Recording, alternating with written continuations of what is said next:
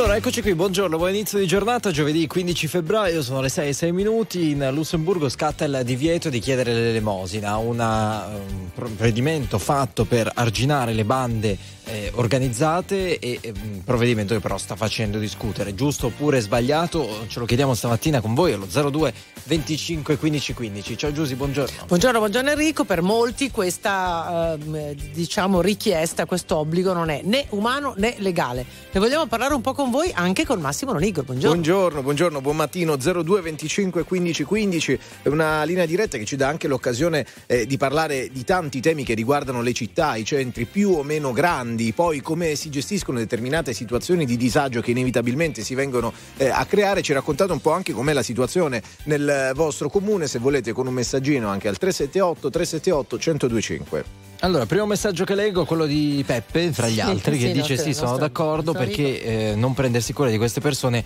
con azioni mirate. Allora cerchiamo di capire anche quali sono, eh, perché senza andare troppo lontano li vediamo nelle nostre città, succede tutti i giorni. Gli risponde subito un altro ascoltatore, forse non sarebbe meglio combattere le bande, un clochard povero cosa dovrebbe fare?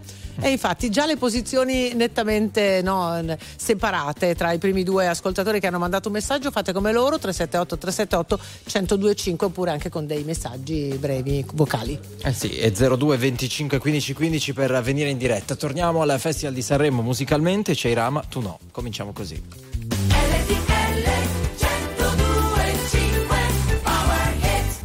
Ma tu no, tu no, tu no, tu no. Quando non c'eri e non stavo in piedi. Avrei voluto aggrapparmi a un ricordo soltanto per vivere. E griderò forte, ma non starò meglio. Cado ma in fondo me lo merito, il fondo è così gelido, no, tu no, tu tu sorridi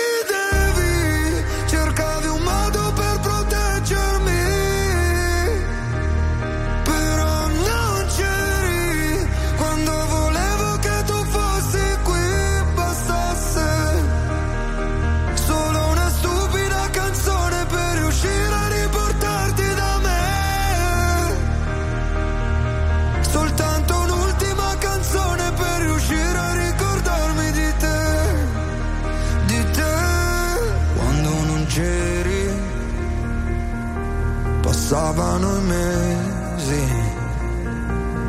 E in un secondo tutto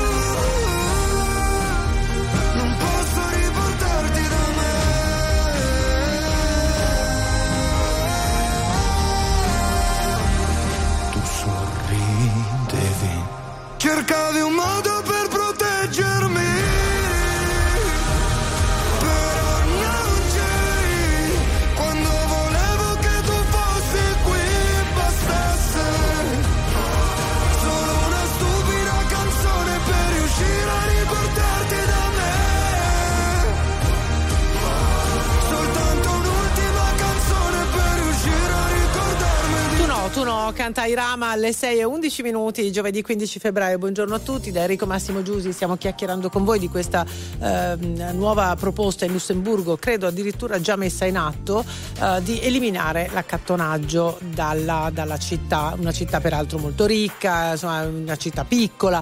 Ecco, però vogliamo capire un po' cosa pensate in generale di questo argomento. State scrivendo in tantissimi, mandando anche molti vocali, li ascoltiamo tra poco.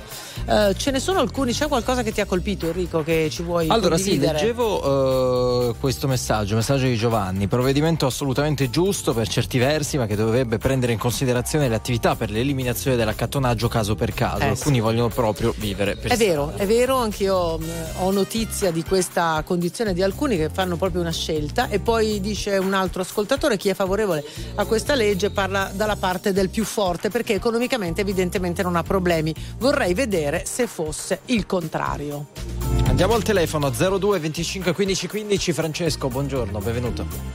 Eh, salve, buongiorno, RPL anche mia. Ciao Francesco, da dove chiami? Io chiamo dalla Calabria, sono smontato il lavoro, faccio la vigilanza eh, da Rossano Calabro, ok, provincia di Potenza. Sì, prego. No, volevo dire, diciamo che in sé per sé la legge la, la ritengo giusta, però voglio spezzare una lancia in favore di chi veramente è disperato, un clochard, eh, che non è che crei eh, problemi alla sicurezza, uno che è proprio disperato, vabbè. Però ci sono delle bande di nomadi che non so, non si possono neanche chiamare più zingari, lo so, che esagerano un po', come anche persone di colore che vengono, sono delle bande organizzate dell'Africa. E cioè, ho notato, io l'altra volta ho dovuto intervenire perché sono non addetto alla sicurezza, ho una certa fisicità, ecco, ho dovuto intervenire a Tu sei un addetto alla sicurezza eh, privato per, qualche, per cosa? Per chi lavori? No, io sono, sono un'agenzia italo-francese, italo-francese, per cui conosco il contesto, diciamo. Sì, ma che cosa fai nella tua vita? Eh, faccio solo l'addetto alla servizio di sicurezza, ecco. Sì, per ma per cosa? Per una banca, per un supermercato, per casa tua? Per chi? No, sono, sono per una multinazionale, sia eh, su, sulle navi, per quando, okay. c'ho l'agenzia diciamo per conto mio, ecco. Però eh, non mi posso più esporre. Eh, poi quello che voglio dire, siccome sono sì. sul contesto dell'Africa, io l'altro ho dovuto dividere una povera ragazza di colore sempre da Lanniceri, che piangeva di rotto, che anzi l'aveva pure picchiato il suo paesano stesso, mm-hmm. per una questione anche di religione addirittura. Cioè, io sono rimasto. Quella, eh. La ragazza era cristiana e quello là era. Ma perdonami, in, co- in que- in che- chi accattonava di questi? Cioè, non ti sto seguendo. Stai, stava chiedendo. No, cioè, cioè, chiedeva le La ragazza lì stava sempre lì, non dava nessun fastidio è una ragazza che da anni che chiedeva la. Ah, ok, ok. Era fissa in un posto, chiarissimo. Eh, sì, chiarissimo. sì, bravissima, non dava nessun problema, anzi non è che è venuto questo nuovo. Certo. Senti, Senti, scusami Francesco, ma c'è un atteggiamento secondo esatto, te cioè, esatto. di poco rispetto nei confronti di chi eh, vive Chiede... per strada, di chi sta lì? Ah, di chi... Ecco, questo volevo dire, in base anche alle aree geografiche. Io mm. non lo so, io ho girato, giro, al nord non ne vedo, in Germania non ne vedo. Ma di, chi, eh, di gente che chiede l'elemosina, ma guarda, noi abitiamo al nord sì, e ti sì, possiamo esatto. dire esattamente il contrario. Io ne vedo ovunque e tutti i giorni, fuori dagli ospedali, fuori dai supermercati, mm. fuori dai centri commerciali, cioè ce ne sono ovunque. Come ma stai a Rossano Calabro? Nelle città, nei centri eh. delle città. E... Ma, ma, anche, ma, anche, dei paesi, io sto parlando di provincia, eh, sì. eh, ragazzi. Giustamente cercano un Poi modo guarda, per mangiare.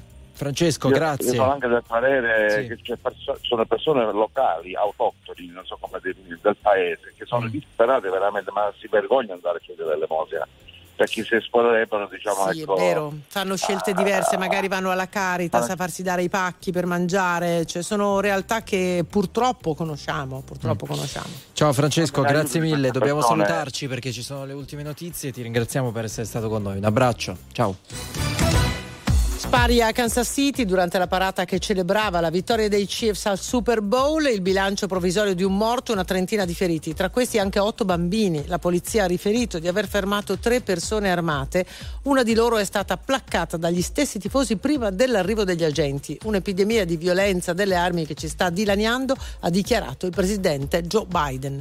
Voltiamo pagina, 8 condanne, 22 assoluzioni. È il verdetto della Corte d'Appello dell'Aquila per la tragedia di Rigopiano del 2017. È costata la vita a 29 persone che morirono nell'hotel travolto da una valanga. In primo grado erano stati assolti 25 imputati su 30, ma per il padre di una delle vittime non è stata resa giustizia. Con questa sentenza aggiunge muore la prevenzione in Italia. Andiamo anche al calcio in Champions, dove la Lazio ha sconfitto il Bayern Monaco per 1-0 all'Olimpico. Decide immobile su rigore nel secondo tempo tempo e nel recupero della Serie A invece il Bologna supera la Fiorentina 2 a 0.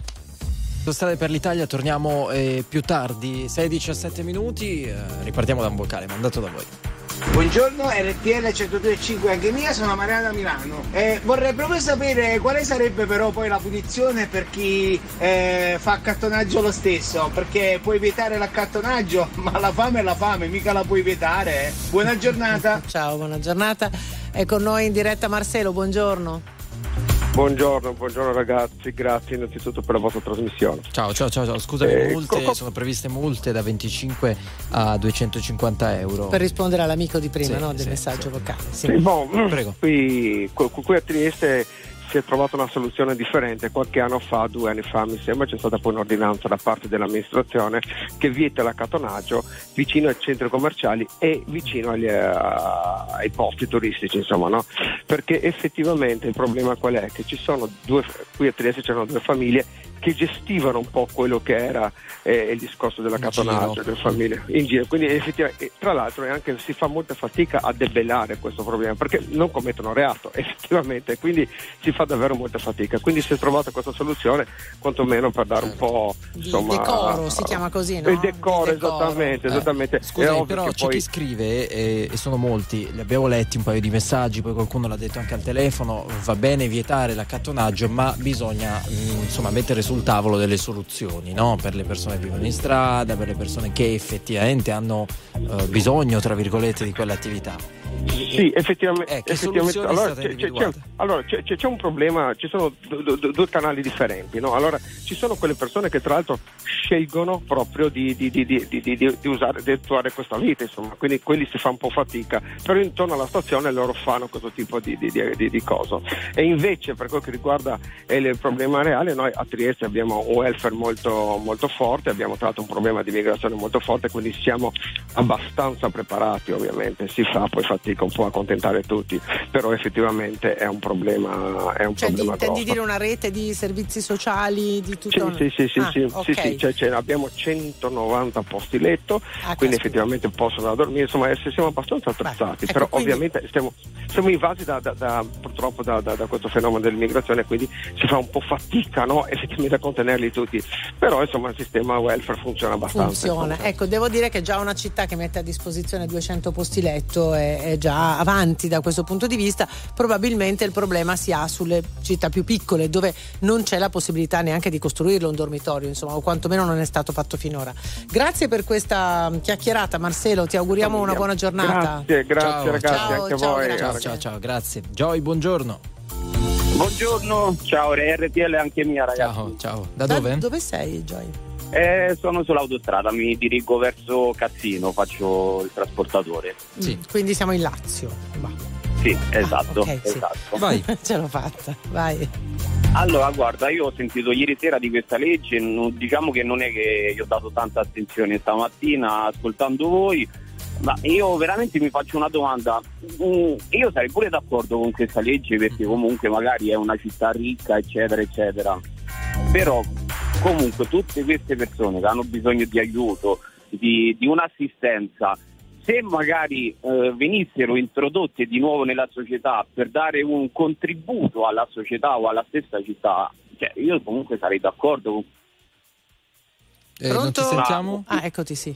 Saresti d'accordo? Sì, e poi ti abbiamo perso. Eh, eh, io comunque sarei d'accordo con questa legge perché se queste persone che hanno effettivamente bisogno di aiuto, cioè, ovvero la società potrebbe dire guarda io ti tolgo dalla strada, ti do da mangiare ma tu devi dare un contributo okay, alla quindi, città. Quindi beh, introdurre questo provvedimento e eh, regolamentare un po' il tutto per cercare di...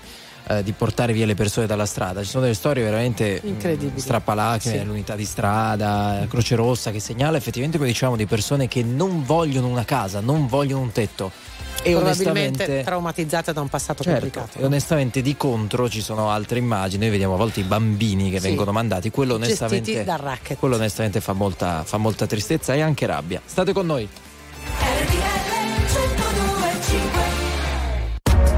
RTL 1025, la più ascoltata in radio. La vedi in televisione, canale 36 e ti segue ovunque, in streaming con RTL 1025 Play.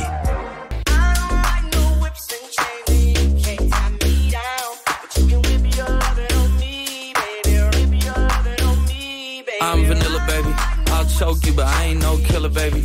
She 28, telling me I'm still a baby. I get love in Detroit like Skilla, baby.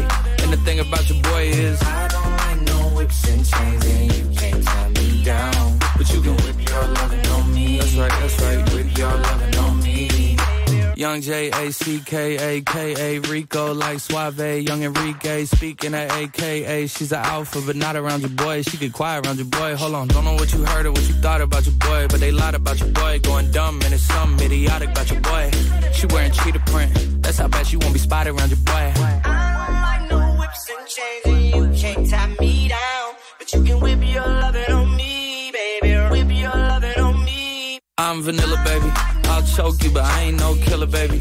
She 28, telling me I'm still a baby. I get love in Detroit like Skilla, baby. And the thing about your boy is, I don't like no whips and chains, and you can't tie me down. But you can whip your lovin' on me, baby. Whip your lovin' on me. Young M I S S I O N A R Y. He's sharp like barbed wire. She stole my heart, then she got archived. I keep it short with a Lord Farquhar. All the girls in the front row. All the girls with the barricade.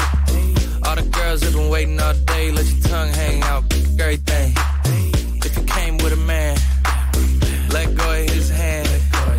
Everybody in the suite kicking up their feet. Stand up, dance. I see you. And all the guys in the back waiting on the next track. Cut your boy a little slack. It's Young Jack. I'm vanilla, baby. I'll choke you, but I ain't no killer, baby. She 28, telling me I'm still a baby. I get love in Detroit like Skilla, baby. And the thing about your boy is, I don't like no whips and chains, and you can't tie me down. But you can whip your lovin' on me. That's right, that's right. Whip your lovin' on me.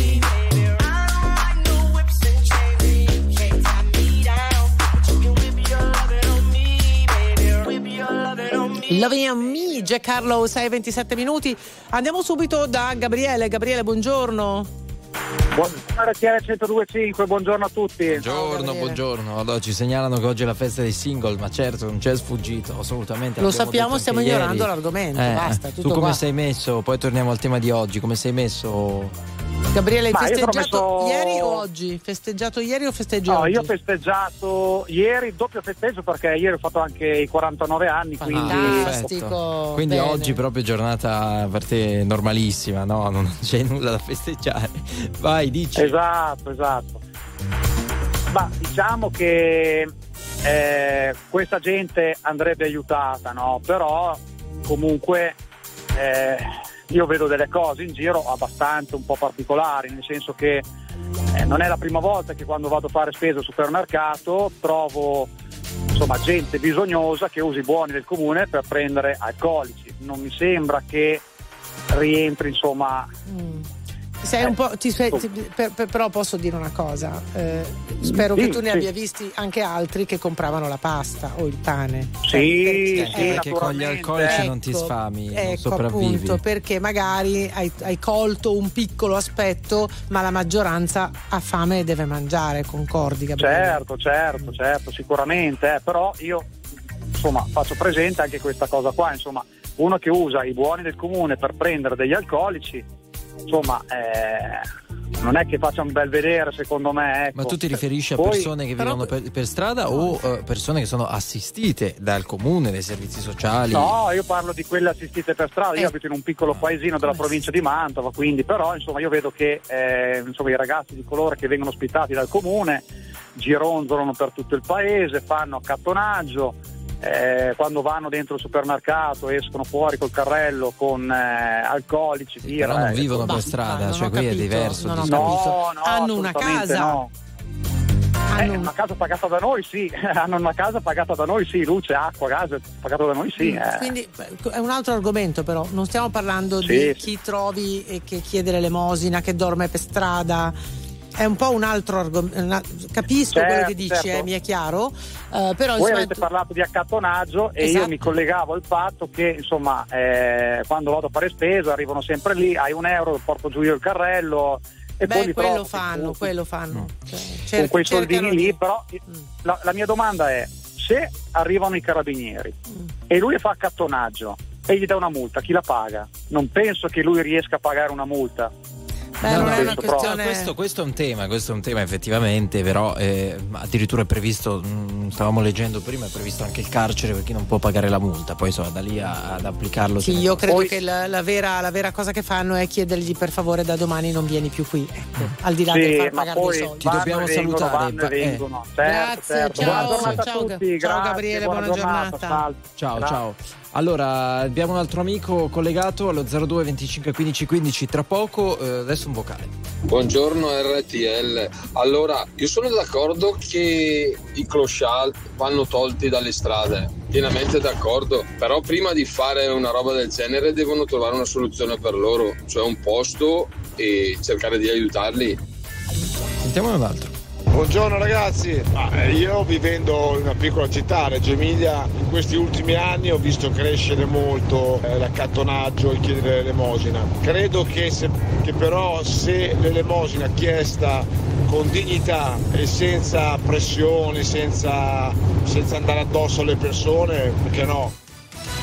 La Russia sta tentando di sviluppare un'arma nucleare antisatellite da posizionare nello spazio. Sarebbe questa la seria minaccia alla sicurezza nazionale rivelata a sorpresa dal capo della Commissione Intelligence della Camera americana Turner. Si tratterebbe di una minaccia non urgente e in fase di sviluppo.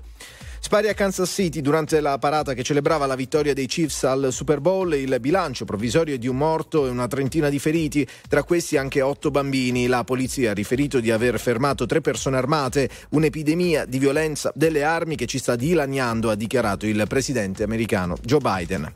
Ora a Bolzano dovrà essere ricoverata in coma la fisioterapista di 61 anni trovata nel garage del suo condominio con la gola tagliata. Gli investigatori sono alla ricerca dell'ex compagno della figlia, un nigeriano residente in Germania. E chiudiamo con il tennis, esordio vincente di Yannick Sinner al torneo di Rotterdam, ha sconfitto con un doppio 6-3 il giocatore di casa, l'olandese Van de Zandschulp, eh, agli ottavi sfiderà il francese Monfils.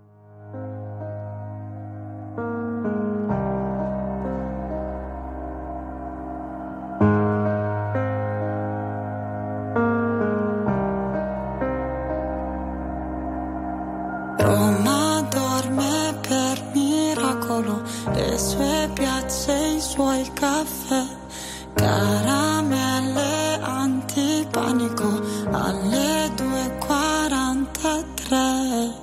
Un'altra notte di pioggia, scivola come una goccia, non sanno che sto male, forse nemmeno gli importa. Prendo la borsa, esco di corsa, fuori un freddo cane, io che da sola non so stare ad occhi chiusi sopra la follia. Basta solo un po' di vento e tutto vola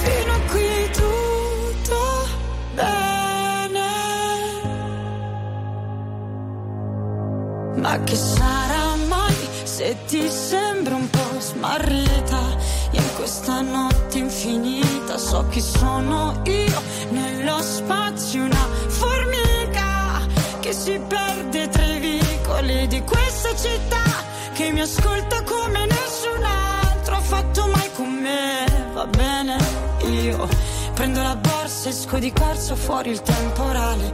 Io che da sola non so stare ad occhi chiusi sopra la follia. basta solo un po' di vento e tutto vola via.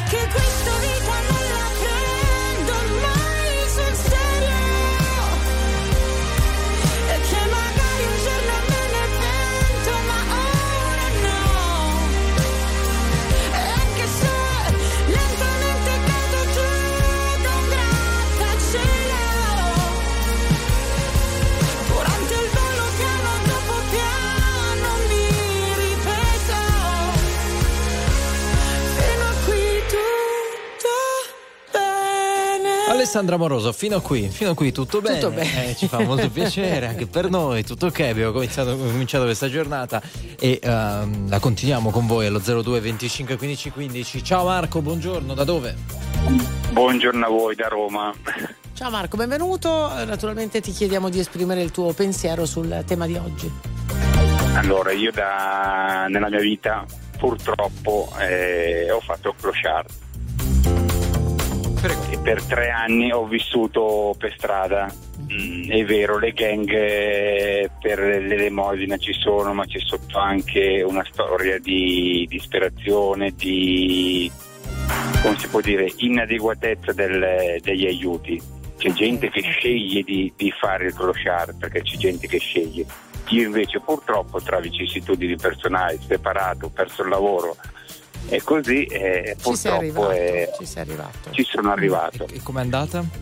Cioè, la svolta È dico, andata- qual, qual- qual è stata? La, la svolta è stata quando vivevo sotto un ponte, ho visto una persona che stava morendo e, mm, di, di stinchi perché aveva freddo, eh, ci è chiamata l'ambulanza, sono arrivati, tanto il clochard arriva, arriva dopo, eh, con calma.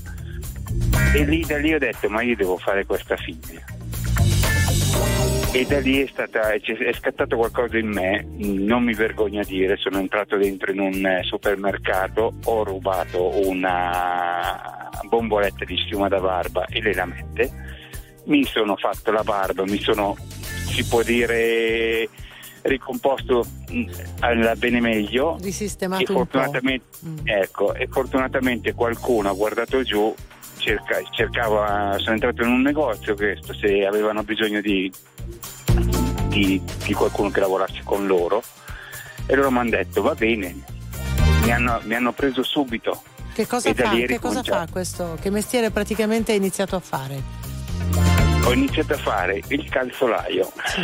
Bello. Tuttora lo fai? Lo fai ancora? No, no, no, Mm, anche perché questa persona fortunatamente mi ha dato un alloggio, mi, mi aiutava economicamente vabbè, con lo stipendio e poi mi faceva la spesa, sapeva il mio trascorso, quello che stavo facendo prima di andare a, a lavorare con lui. Io questa persona la considero mio secondo, mio secondo papà. Senti, scusa, ma ehm, non mi è chiaro una cosa, cioè, mh, nel, nel momento in cui tu hai perso il lavoro, insomma, la vita ti ha eh, riservato quel periodo difficile, qualcuno ha provato a venire a prenderti da quel ponte, da quella strada e eri entrato Eh. anche tu a far parte di quelli che tutto sommato si erano chiusi, cioè non volevano una sistemazione, non volevano pesare su qualcun No, altro, io, appoggiarsi. io avevo, eh, diciamo, dopo, dopo aver, eh, come si può dire, fallito nella mia vita col matrimonio e tutto, eh, in quel momento non, non accettavo nessuno. Non accettavo, per- forse per orgoglio, forse non lo so, eh, però in quel momento era così. Posso chiederti visto- a quanti anni è successa questa cosa? Quanti anni avevi? Quando hai Avevo iniziato a vivere 30 sotto i ponti? 36 anni. Caspita, veramente giovanissimo.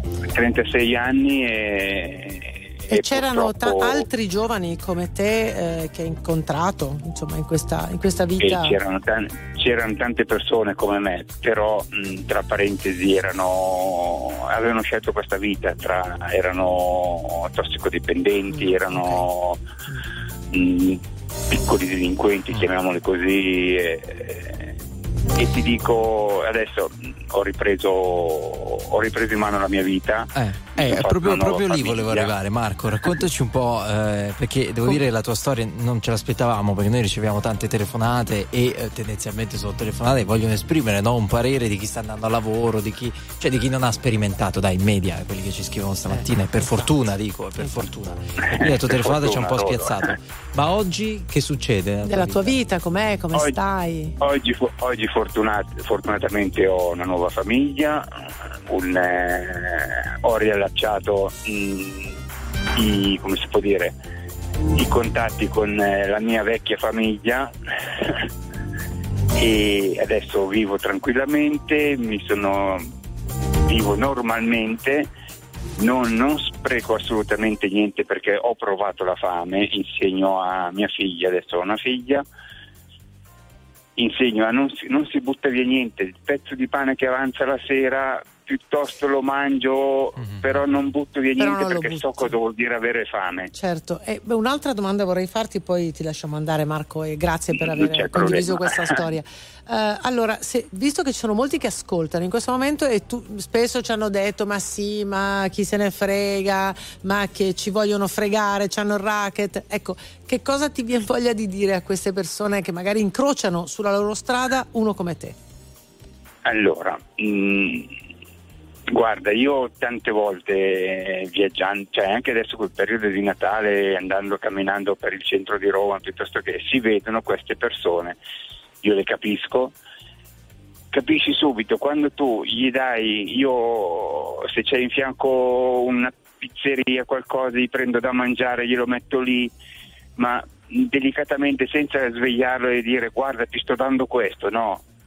Quando queste persone rifiutano il mangiare e chiedono soldi e sono solo perché sono obbligate a star lì e chiedere soldi, poi la sera dove devono ridarlo, a- devono dare questi soldi a queste persone. Poi o- che ovviamente c'è, c'è qualcuno che no, ci vuole truffare, c'è qualcuno che ci vuole fregare, ci sono le mele marce, eccetera, eccetera. Però c'è anche tanta, ta- tanta umanità, c'è questo lato umano di cui tu ci hai parlato e forse dovrebbe Guarda, farci guarda io, io ti dico, io devo, devo ringraziare il signor Paolo, come lo chiamo io, Eh, bravo. che, che mi ha dato, adesso mi sto emozionando, Ti ha dato una possibilità no, per ricominciare.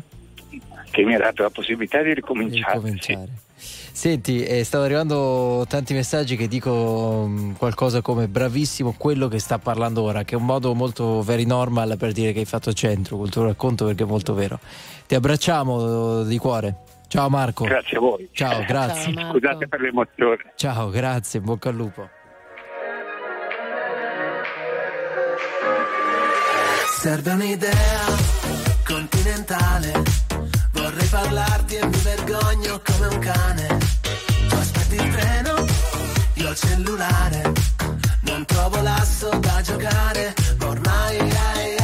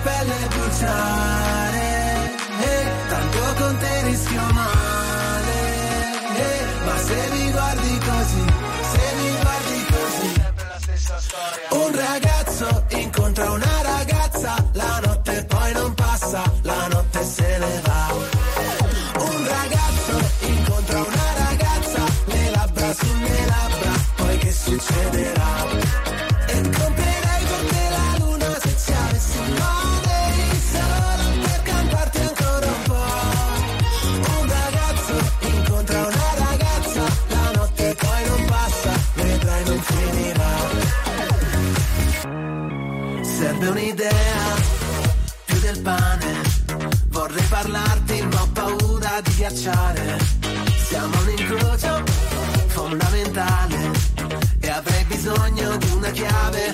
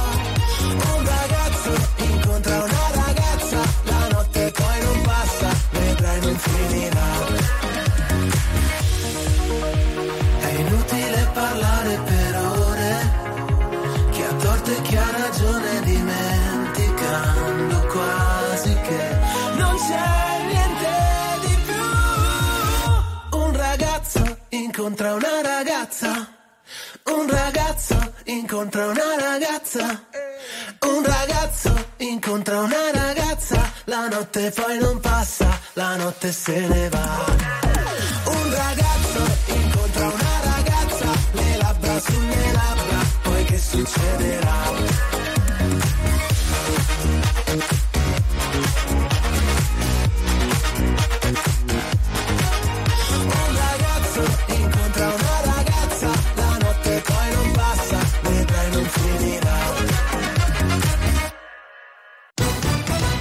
Condanne e 22 assoluzioni è il verdetto della Corte d'Appello dell'Aquila per la tragedia di Rigopiano del 2017 costata la vita a 29 persone che morirono nell'hotel travolto da una valanga. In primo grado erano stati assolti 25 imputati su 30, ma per il padre di una delle vittime non è stata resa giustizia. Con questa sentenza, ha detto, muore la prevenzione in Italia. Sosteniamo con forza il diritto di Israele a difendersi, ma le vittime civili sono troppe, ha dichiarato il ministro degli esteri italiani ieri ai microfoni di RTL 1025. Il capo della Farnesina ha ribadito la vicinanza a Israele, ma anche la necessità di una de-escalation. Tensioni tra Tel Aviv e la Santa Sede per le critiche del Vaticano che aveva definito non proporzionata la risposta agli attacchi del 7 ottobre. Andiamo anche al tennis, esordio vincente per Yannick Sinner al torneo di Rotterdam, l'azzurro che tornava in campo dopo il trionfo degli Australian Open, ha sconfitto con un doppio 6-3 il giocatore di casa. Agli ottavi, sfiderà il francese Monfils. 6 e 47 minuti stiamo parlando di questa notizia che è arrivata dal Lussemburgo, Lussemburgo paese davvero ricco, molto molto ricco, che ha vietato l'accattonaggio nelle strade eh, in particolare della capitale. E questa ovviamente è una misura che sta facendo discutere non solo lì in Lussemburgo ma che abbiamo proposto eh, a voi. Allo 02 25 15 15 c'è qualcuno che eh, anche nei messaggi spiega come magari sia importante mettersi nei panni poi perché siamo tutti bravi a fare eh, i, i ministri dell'interno diciamo così o comunque Ma anche i giudici, o eh? i giudici Eh, giudica- prefetti eh, anche bravo, i eh, prefetti ecco poi alla fine magari bisogna ascoltare anche alcune testimonianze che abbiamo sentito e che ci danno una certa dimensione Giuseppe buongiorno benvenuto Mm, Buongiorno a voi, buongiorno a voi. Non so da dove cominciare. Eh già, comunque. eh già, eh già. Avete, avete- meno male che avete messo lì il tormentone della prossima estate e che mi ha un po'. Perché non ho capito di, se era nostrano, dico- dicono qua da noi, italiano, quello che ha telefonato Sì, prima. assolutamente o- sì. Sì, sì, Marco. Sì, Ma è Sì, italiano, è italiano. Perché sì, c'è l'altra, boh, vi dico solo cosa mi è successo giovedì scorso e, e che era mercato in paese mio eh, e c'era uno davanti alla posta, gli faccio quanti anni hai? Che, appunto con una coperta su- sulle ginocchia, quanti anni hai? 25, mi manca la casa, dai, fai un po' di memoria, 25 anni. Faccio guarda che io ho 25 anni, anzi scusa, a 22 io e mia moglie adesso siamo scappati di casa perché a casa sua e a casa mia eh, volavano solo bestemmie, pacche alla moglie e ci siamo detti dove cazzo, scusate, dove bip, eh, che, dove bip, che cazzo facciamo? Che cazzo facciamo? Eh, aspetta, Scusate. però non esagera, non ci mette, cioè, ci metti- No, no, aiutaci, no, no. dai. Allora, Eh. lei, lei stava studiando, lei stava studiando, perché ha 18 anni, 19 anni scusa, lei stava studiando, io stavo lavorando, beh adesso abbiamo una famiglia, due figli splendidi, però E questo dopo per due, dire anni, che cosa? Dopo due anni, Sì. scusate, lasciatemi dire, dopo due anni il suo fratello, mio cognato, a 28 anni si è impiccato per queste robe qua. Per queste robe qua. quali? Lui- Per come stava in lui- lui famiglia? non- lui non vedeva, lui non vedeva sbocco sulla Ok, sua vita. Eh, ma questo per Boh. dire che cosa rispetto al ragazzo di 25 anni che, eh, che ti sei trovato davanti? Il cervello.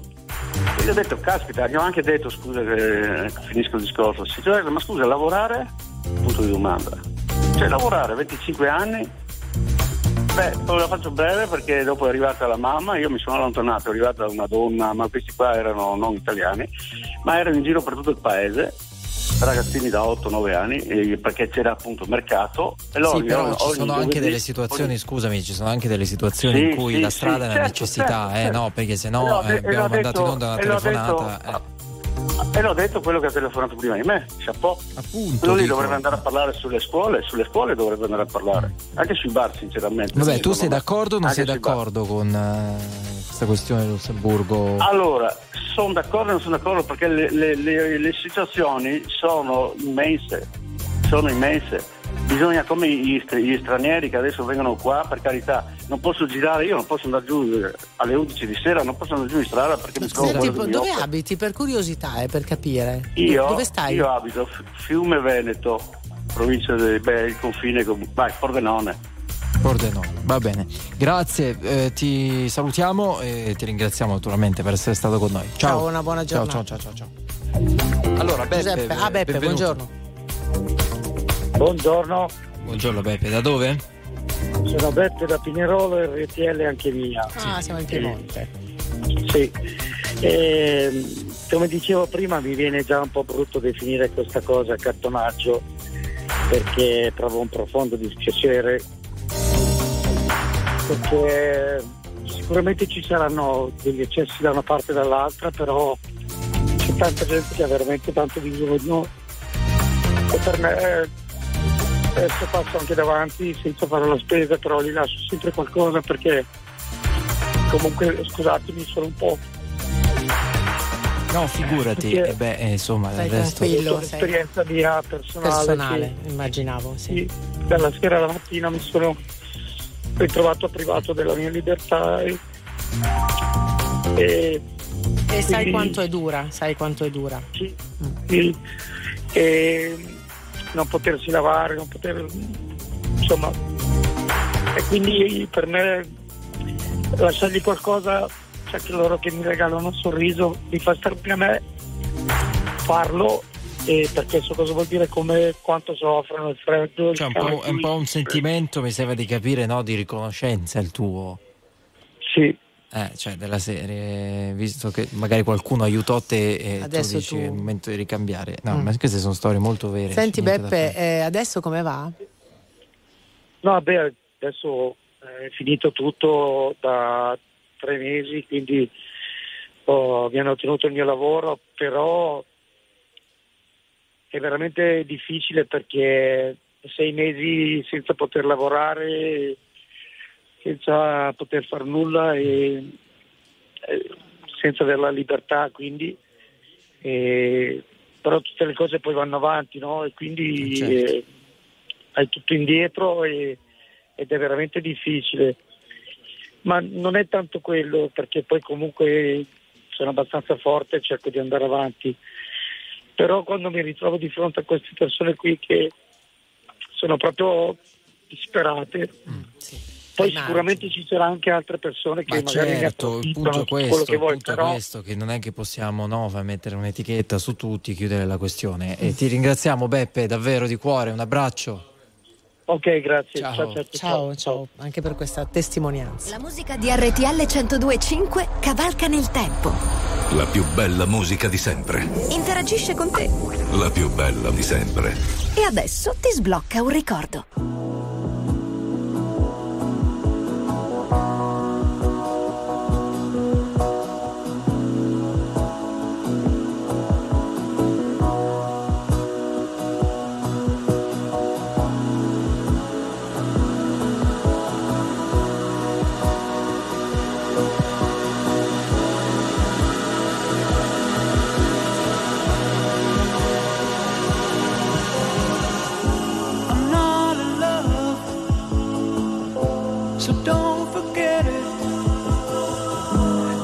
Just a silly phase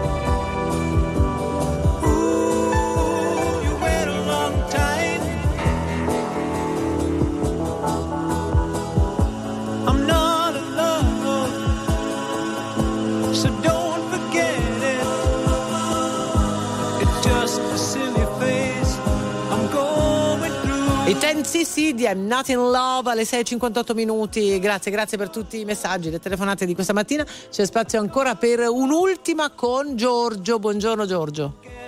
Buongiorno a tutti voi, buongiorno. Ciao, da dove? Beh, allora, io chiamo dalla provincia di Novara. Vai. Eh, beh, innanzitutto penso che la telefonata dell'amico di prima che per tre anni si è trovato a dover fare il clochard eh, sia qualcosa che la mattina ti apre il cuore ed è un messaggio comunque bellissimo perché c'è uh, questa volontà anche della- di ritornare alla normalità se hai fatto una famiglia.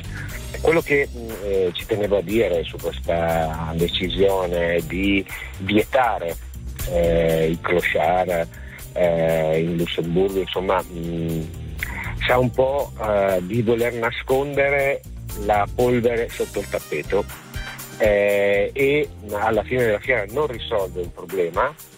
eh, ma eh, Tu dici lo ignora, no? Non lo risolve, ma lo Lo- ignora. lo ignora ma ancora di più non eh, mette in atto niente per poter aiutare queste persone, quelle che realmente hanno bisogno.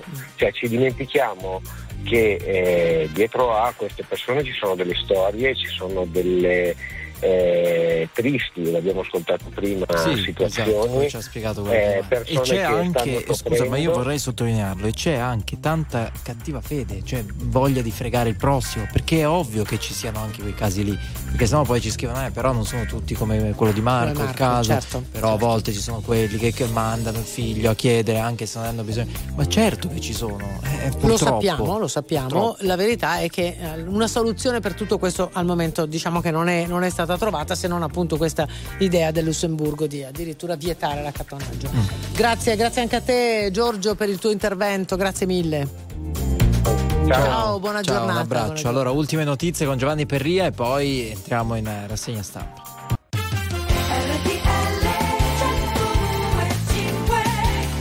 Eccoci, seconda ora insieme di Non Stop News, Giusile Grenzio, Enrico Galletti, Massimo Lonigro, un'indagine pubblicata dal Sole 24 Ore questa mattina che mi ha molto incuriosito. I social media un po' sorpassati o comunque un po' giù di tono, sapete perché? Perché pare che la gente preferisca molto di più conversare nelle chat, one to one, invece di stare lì a commentare i post, commentare, commentare. Cioè, Non quindi- si direbbe, eh, non si direbbe. Perché dire. vediamo ancora tanti commenti sotto, Brutti però, però, però, soprattutto. brutti, pessimi, vabbè. Vabbè, vabbè. Parleremo anche di influencer con Davide Giacalone tra poco. Quanti disegni ho fatto? Rimango qui e li guardo. Nessuno prende vita. Questa pagina è pigra. Vado di fretta e mi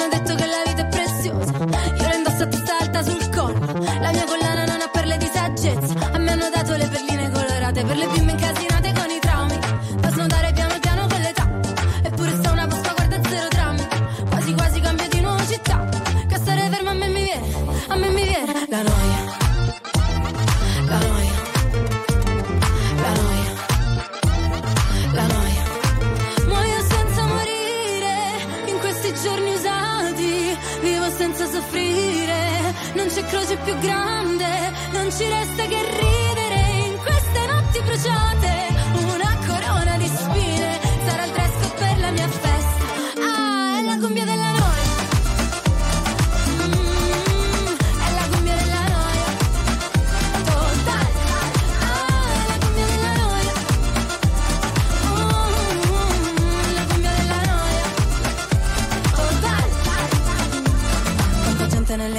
Il male, viene voglia di scappare come iniziano a parlare.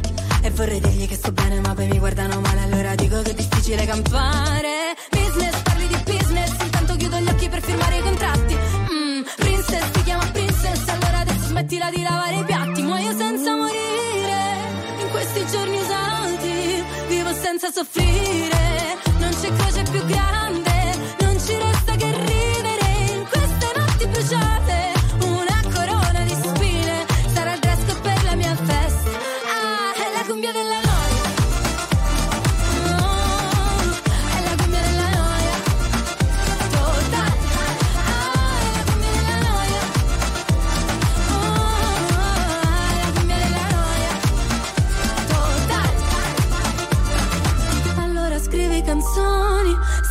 canzoni d'amore E non ti voglio annoiare, ma qualcuno le deve cantare. Cumbia, ballo la cumbia, se rischio di inciampare almeno fermo la noia. Quindi faccio una festa, faccio una festa Perché è l'unico modo per fermare, per fermare, per fermare Ah, la noia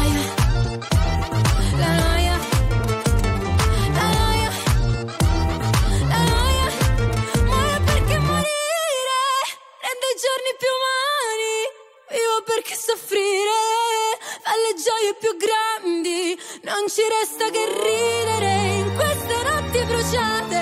Una corona di spine sarà il dress per la mia festa. È la cumbia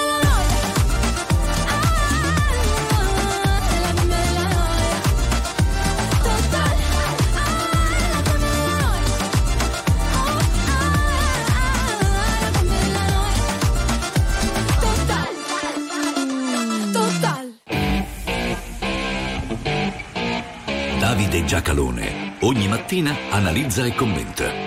Non per compiacere, ma per capire.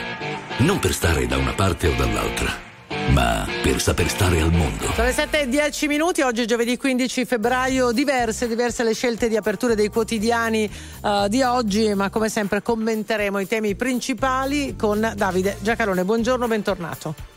Buongiorno, buongiorno, bentrovati. Buongiorno Davide, allora partiamo dal Corriere della Sera, pagine interne. Eh, la Nato risponde a Trump, record di spese eh, militari, eh, le cifre, l'Italia resta sotto il 2% ma compensa con altri fondi e poi un caso, il presidente della Commissione Intelligence americana che parla di minaccia nucleare russa nello spazio. Pagine interne eh, di eh, Repubblica, allarme a Washington, una nuova arma russa minaccia gli Stati Uniti, la Casa Bianca convoca i leader del Congresso e dice il pericolo però non è imminente. A te. Questo, diciamo, sono due aspetti eh, di, di, grande rilevanza e si tende a sottovalutarne anche le ricadute su, non solo sulla vita quotidiana, ma anche sulla, sulla vita politica e sulle scelte da compiersi. Cosa significa il fatto che si possa portare una, una minaccia nucleare sul, in orbita? Uh, sì, va bene l'evoluzione, l'arma potente, tutto quello che volete. La sostanza è un'ulteriore rottura praticata dalla Russia dell'equilibrio che ha retto la pace generale, non, non le guerre locali, dalla fine della seconda guerra mondiale a oggi. Perché squilibrare quell'elemento di sicurezza che comporta il fatto sì, tu puoi attaccarmi, ma io posso difendermi eh, su questo si è basato quello che è stato chiamato l'equilibrio del terrore.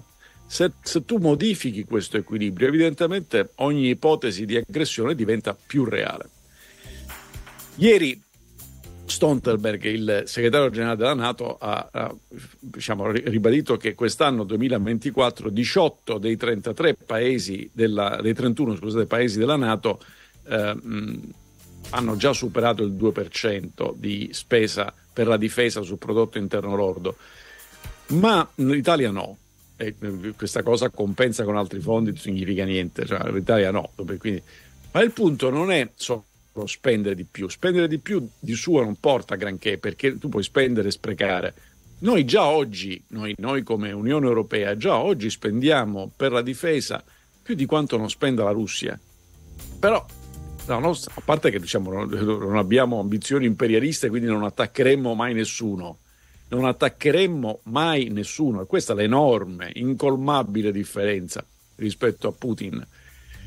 E però, voglio dire, quella spesa non è così efficiente perché in realtà è frammentata in, in, in 27 pezzi. Allora, noi dobbiamo necessariamente, purtroppo, spendere di più per la difesa, ma non ha senso cominciare a farlo se non si comincia prima a fare la, la, la, difesa integrata europea, perché questo significa mettere non solo a maggiore frutto i soldi del, del, dei contribuenti, ma rendere possibile una potenza di costruzione, una potenza industriale che pesa come se pesa. Le armi non si usano per fare le guerre, le armi si usano per evitare di fare le guerre perché se ho le armi per difendermi, tu la guerra non me la fai. Eh, Putin ha scatenato la guerra in Ucraina perché ha, ha, ha commesso l'errore di non credere che l'Occidente si sarebbe mosso aiutando l'Ucraina e l'Ucraina con le armi che aveva non avrebbe potuto ri- resistere. Questa debolezza ha generato la guerra. Siccome non puoi cancellare la cattiveria dal mondo, la criminalità dal mondo, cerca di metterci le armi per difendersi. 7 e 14 minuti. Il messaggero in taglio alto questa mattina titola Striscia di Gaza, tensione tra Israele e Vaticano. Tensione che deriva dall'affondo del cardinale Parolin eh, che ha giudicato sproporzionata la reazione e l'offensiva di Tel Aviv a Gaza. Eh, libero questa mattina intervista proprio l'ambasciatore israeliano in Vaticano che dice il conflitto vero è quello contro Israele attaccato da quattro fronti sotto la regia di Teheran. C'è un deficit di empatia verso il nostro popolo. Allora, la mm, questione è molto delicata e si muove attorno a tre vocaboli, a tre principi che vanno distinti e compresi. Allora, il primo vocabolo è la legittimità. La reazione di Israele eh, dopo eh, la, la, l'incursione del 7 di ottobre e la macelleria a cielo aperto fatta per, perché si producesse una reazione è legittima? La risposta è sì, è legittima. eh, perché uno Stato ha diritto e ha il dovere di difendersi e di proteggere la propria sicurezza. La seconda questione è se è proporzionato. E qui il, il, il, principio di proporzione è regolato dalle norme internazionali. È quel, è quel diritto che governa la guerra e che per esempio Putin ha violato financo quello in Ucraina. Naturalmente la proporzione non è solamente relativa ai morti, è relativa anche ad altri elementi e la preoccupazione dei paesi che tradizionalmente appoggiano e si schierano con Israele, a cominciare dagli Stati Uniti, è che mano a mano si perda la proporzionalità. Questo è il problema, diciamo che è metà giuridico e metà politico. Terzo, la terza questione è tutta politica, è la finalità. Cioè, al di là di tutto, al di là del, fatto che la guerra è brutta e che provoca morti, come va a finire? Cioè qual è il punto di caduta, di arrivo? Ed è il buio sostanziale sulla finalità che rende molto più delicate le altre due discussioni, quella sulla legittimità e la proporzionalità. 7-16 minuti, tra poco parliamo di scudi, erariale e penale, subito la, la viabilità. 7 minuti, scudo erariale per tutto il 2024, l'allarme della Corte dei Conti, così rischiamo sprechi e malaffare. Questo lo troviamo a pagina 8 questa mattina del Corriere della Sera, poi sono, eh, c'è poi il tema dello scudo penale, lo troviamo per esempio sulla Prima del Sole, medici, subito lo scudo penale, la riforma partirà dal 2025. Guardate, questa cosa degli scudi che stanno nelle leggi, scusate, nel, eh, mille, mille proroghe, quindi in questa roba che già solo l'esistenza di un mille proroghe è, è, è micidiale. Poi voglio dire, mille proroghe una volta si faceva alla fine dell'anno, eh, siamo a febbraio, già, già, andiamo a mille proroghe. E vabbè, insomma, questa cosa degli scudi è una cosa oscena, non perché non ci debba essere la garanzia per chi amministra pubblicamente il denaro pubblico, ma ci mancherebbe altro. O per chi cerca di curarmi quando arrivo a pronto soccorso, ma ci mancherebbe altro che non debba avere delle tutele. Ma il problema è che se per esercitare queste tutele devo dargli uno scudo, cioè devo dire no, non vale la legge penale, non vale la legge amministrativa, non vale la legge contabile. Scusi, lei ha le leggi contabili, amministrative e penali sbagliate. E quello è il punto. Perché dire il medico diciamo, non ne risponde penalmente a meno che non sia colpa grave. E lo credo bene se mi se lascia le pinze nella panza eh, perché ha risposto al telefono c'è una colpa grave è certo che è una colpa grave cioè, eh, eh, non è che può essere immune. Però il tema è quante denunce si fanno di medici va fatta a casaccio eccetera eccetera che crea problemi. Quanti amministratori hanno la paura della firma e quindi si fermano per, dover, per, per il timore di doverne rispondere dal punto di vista personale, perfetto, ma non puoi, cambiare la norma, non dare lo scudo. Allora, voltiamo pagina, ancora due temi in breve. Eh, prima pagina del giornale, fotonotizia, la scia del caso Galli Sanremo, l'amministratore delegato della RAI Roberto Sergio sotto scorta e il silenzio rosa su Mara Venier. Sentite, questa cosa che eh, da ieri che continuano a girare titoli e notizie dicendo l'amministratore delegato della RAI sotto scorta per la posizione su Israele. No, la posizione su Israele è la posizione del governo italiano, del, di gran parte degli italiani e tradizionalmente la posizione italiana non ci scortano tutti. Quindi non è questo il punto. Il punto è quello che è successo nel corso di una trasmissione RAI. Poi si può avere le, le opinioni più diverse, per carità.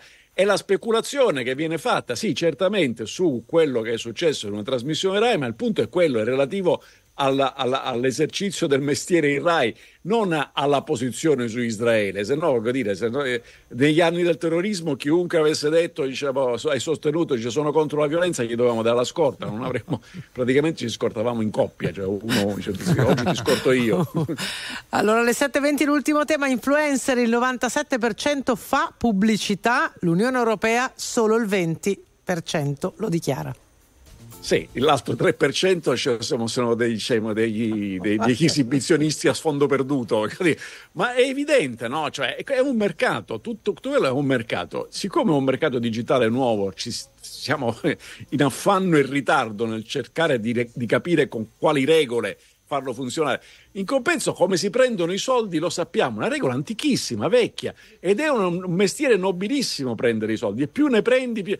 Ecco, però c'è un mestiere, bisogna dichiararlo al fisco e bisogna dichiarare quello che hai fatto, per cui la pubblicità occulta è già considerato un reato, quindi non eh, si tratta neanche di pensare che non c'è nessuna regola fino a quando non ne faccio una nuova. Forse ne servono delle nuove, ma nel frattempo si possono tranquillamente applicare quelle esistenti.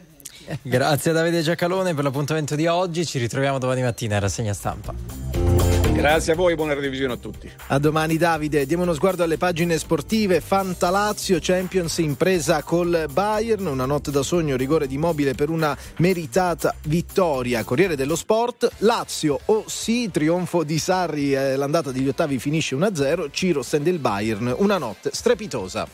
Allora vi ricordiamo una cosa importante, ascoltate e accendete RTL 102.5 sabato 17 febbraio perché festeggeremo l'apertura dei nuovi meravigliosi store Virgo Cosmetics in tutta Italia. Tutto ciò succederà dalle ore 22 in radiovisione con Beauty on Stage, una festa di musica e bellezza. Festeggeranno con noi i The Colors, Mahmood, Noemi, Cristiano Malgioglio, Rietta Berti, Maninni, Alfa, Paola e Chiara, Tutti, Benjamin tutti. Ingrosso, Rose Villain e Big Mama. Li ho imparati a memoria. Vai, uno show da vivere con RTL 102.5. RTL 1025, la più ascoltata in radio. La vedi in televisione, canale 36 e ti segue ovunque, in streaming con RTL 1025 Play.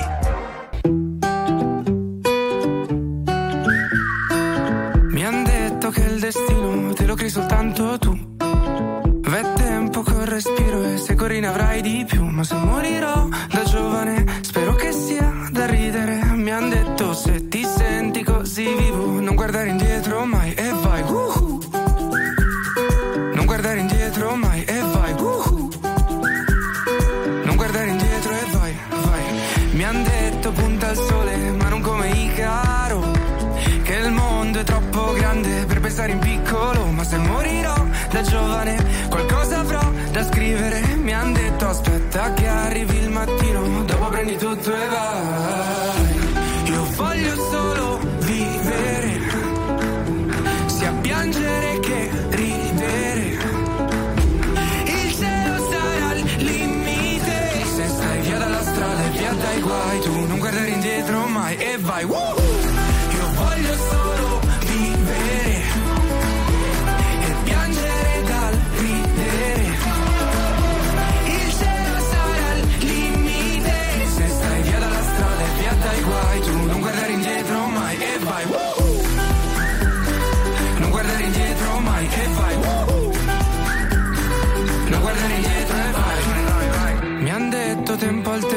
non avere fretta più. Ricordo che cantavo lì disteso nel letto, sognandomi cantare ma dentro un palazzetto. Provo a seguire il vento, ma se va fuori rotta, punterò il cielo aperto e vedo dove mi porta. Perché anche se non sai dove vai, l'importante è solo che vai, che vai, che vai. Io voglio solo vivere, sia piangere che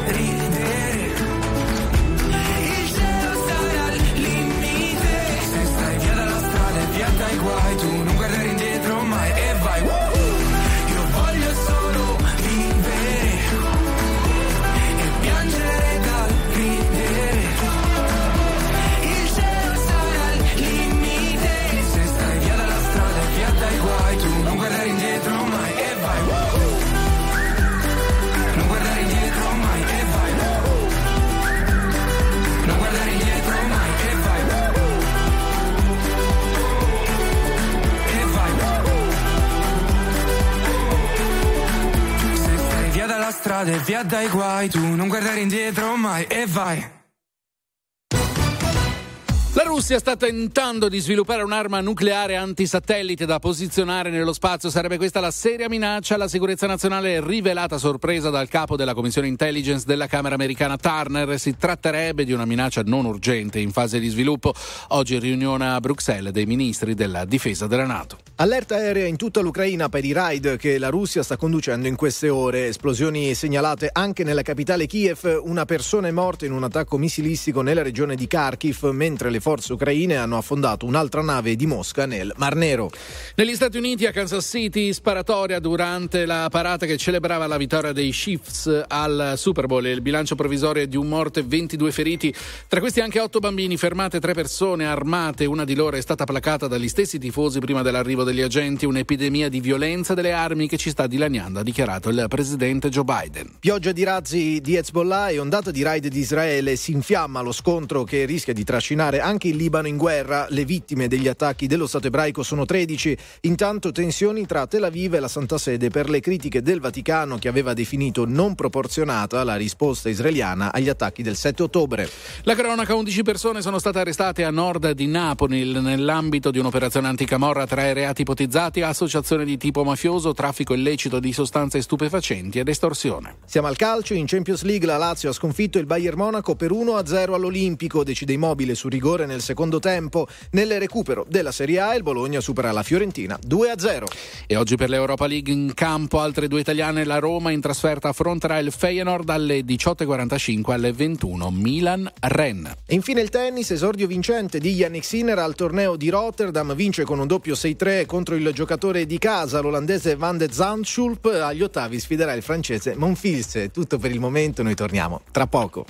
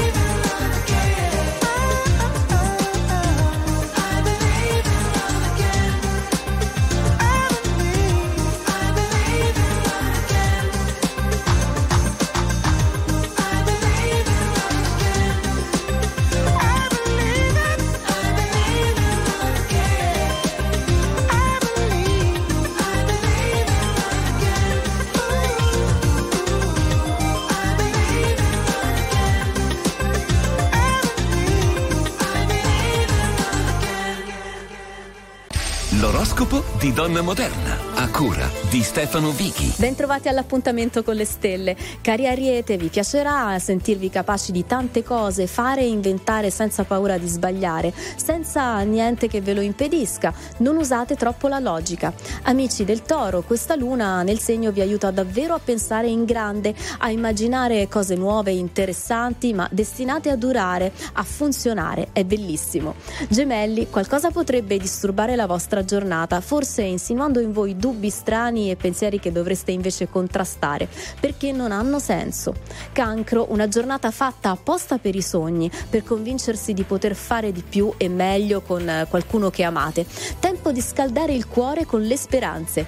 Amici del leone, qualcuno sembra andare d'accordo con il vostro modo di fare e di lavorare. Per questo sarà un giorno utile e fortunato se dovete chiedere una mano. Vergine, compito della giornata, imparare a fidarsi un po' meno di voi stessi per eh, aprire la mente e il cuore alle proposte degli altri. Ce la potrete fare? Le stelle dicono di sì. Amici della bilancia, dite di no ad una logica che finge di inventare per dare invece retta a chi oggi sembra avere le idee decisamente più chiare e di fare meglio. Stavolta è così. Scorpione, Luna e Giove in opposizione oggi vi sfidano a comunicare meglio e di più con le emozioni, lasciando aperta la porta dei sentimenti. Pensate in grande. Sagittario, giornata ideale per risolvere e risistemare tutte quelle piccole cose che di solito rimandate e accantonate. Fate ordine e sistemate. Capricorno, ottimi gli equilibri con quell'energia che vi consente di andare oltre le solite cose per incontrare piccole fortune. Avrete voglia di dire e di parlare. Acquario, Mercurio non vi serve, la logica non sempre funziona. Meglio piuttosto guardarvi intorno per scoprire idee ed emozioni che vi fanno fare cose grandi. Infine, amici dei pesci, riuscirete a calare i ricordi di Saturno in parole dolci e gentili, in un modo di fare che saprà convincere tutti. Usate questa occasione per fare qualcosa.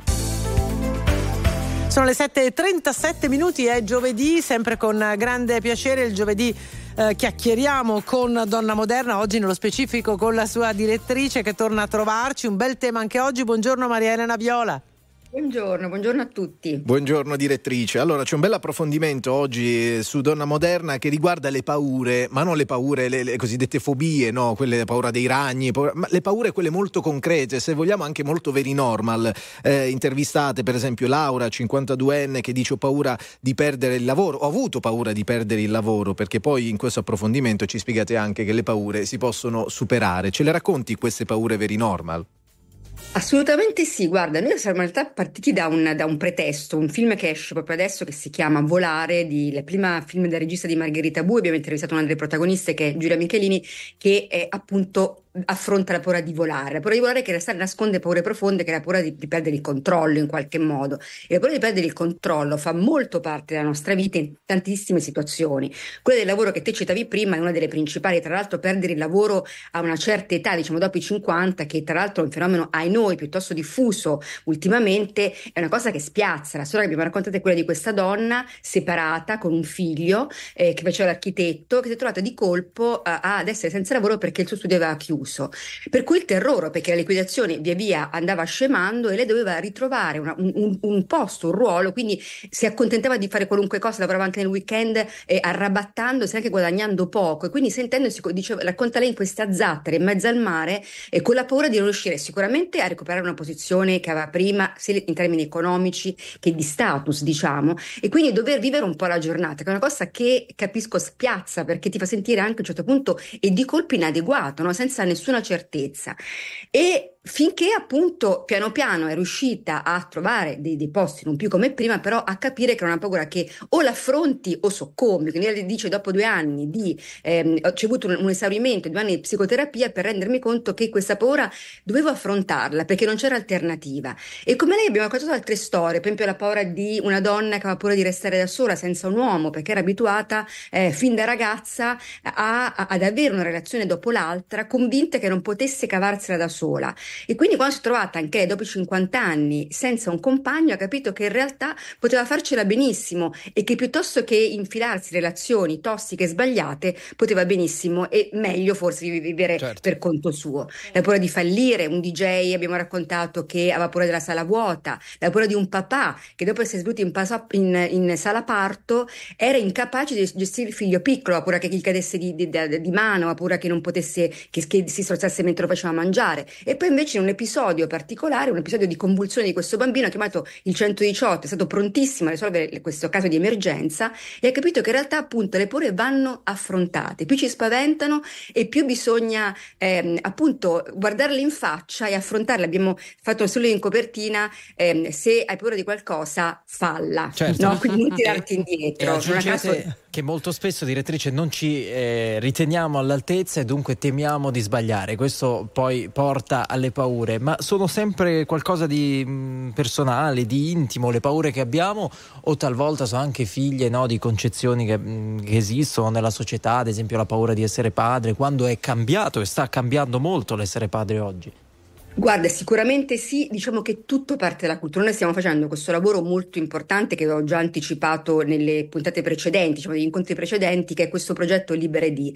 E il nostro obiettivo è attraverso delle ambassador, quindi varie attrici, attraverso delle tematiche come questo della paura, andare a raccontare tutte quante quei condizionamenti culturali che ci portano a non essere libere psicologicamente, emotivamente, in tanti aspetti della nostra vita. Quindi stiamo piano piano smantellando, raccogliendo storie, eh, tutti questi, tutti questi questi, tutti questi aspetti. Come sapete, l'obiettivo finale è riuscire a portarci a- a- ad avere una cultura che sia una cultura realmente libertaria, che rispetta le donne e gli uomini anche.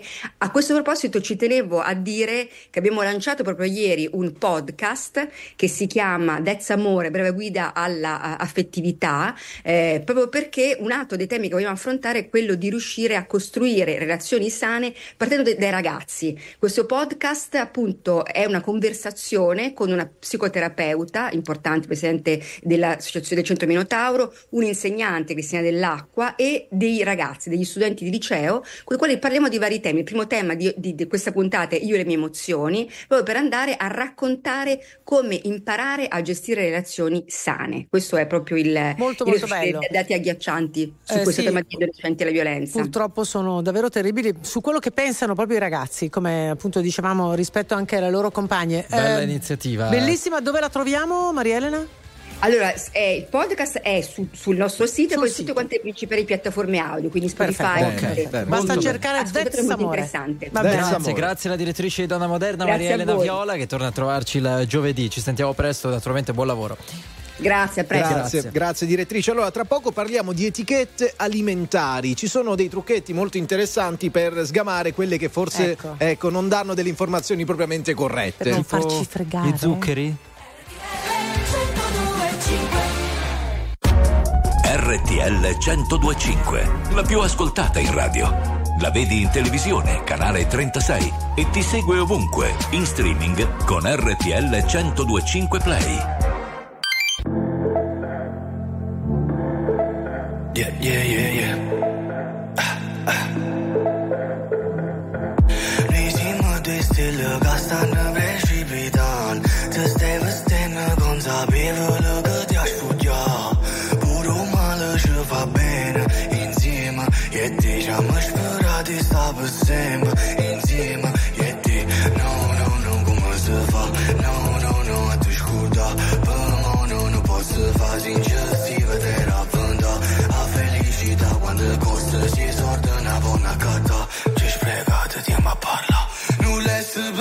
mai che all'inizio la storia Nu già fine la storia per noi oggi O ci lasci sta e Quando giove perché? Sei dispiaciuto per me E per te. Picciamo se inizia una gioia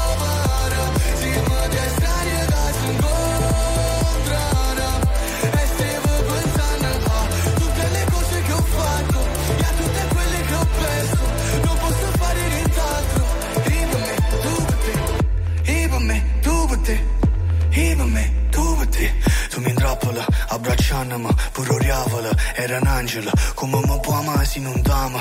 Come può volare senza le no È passato tanto tempo Era l'ultima volta. Rammanato pochi tempo Poi l'ultima volta. No, no, no, no, come si fa? No, no, no, a te scorda mo no, non posso fa Non l'hai pensato mai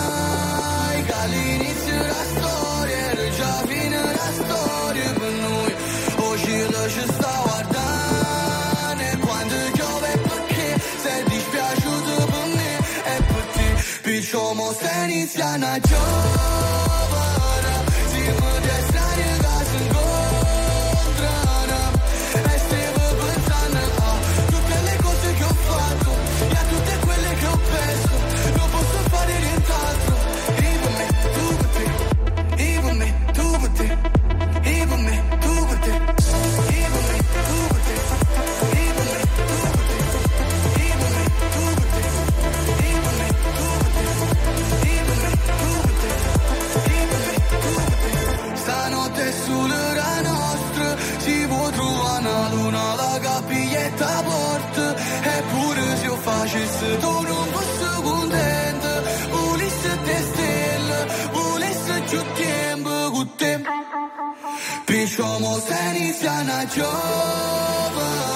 Si mi dia strane che si incontrano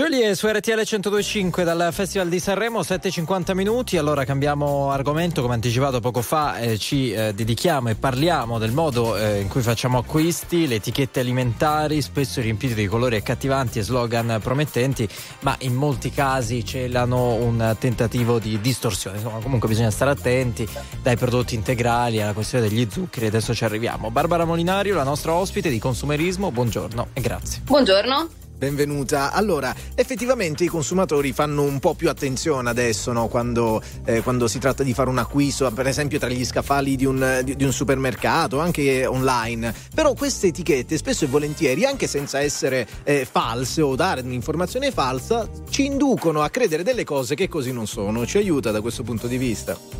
Il marketing è stato sempre così, anzi in passato era molto peggio. Non so se ricordate eh, quando si promettevano eh, grandi successi in ordine di dieta o depurazione, insomma si è sempre promesso molto sul fronte delle confezioni.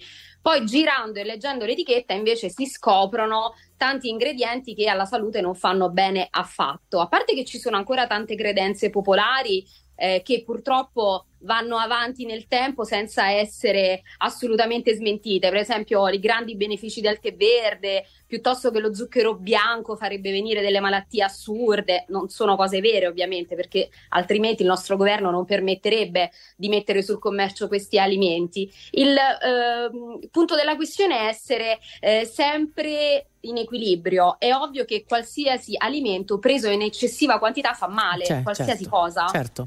È il Eh, buon senso, no? si chiama buonsenso, è vero. Senti, poi ci sono, c'è il tema delle parole no? che vengono utilizzate e noi ci facciamo un po' prendere in giro, possiamo dirlo? Eh, facciamo un po' di esempi tipo integrale, senza Esatto. zuccheri aggiunti, senza, a base di preparato di al sapore di... Esatto, Aiutaci. Esatto.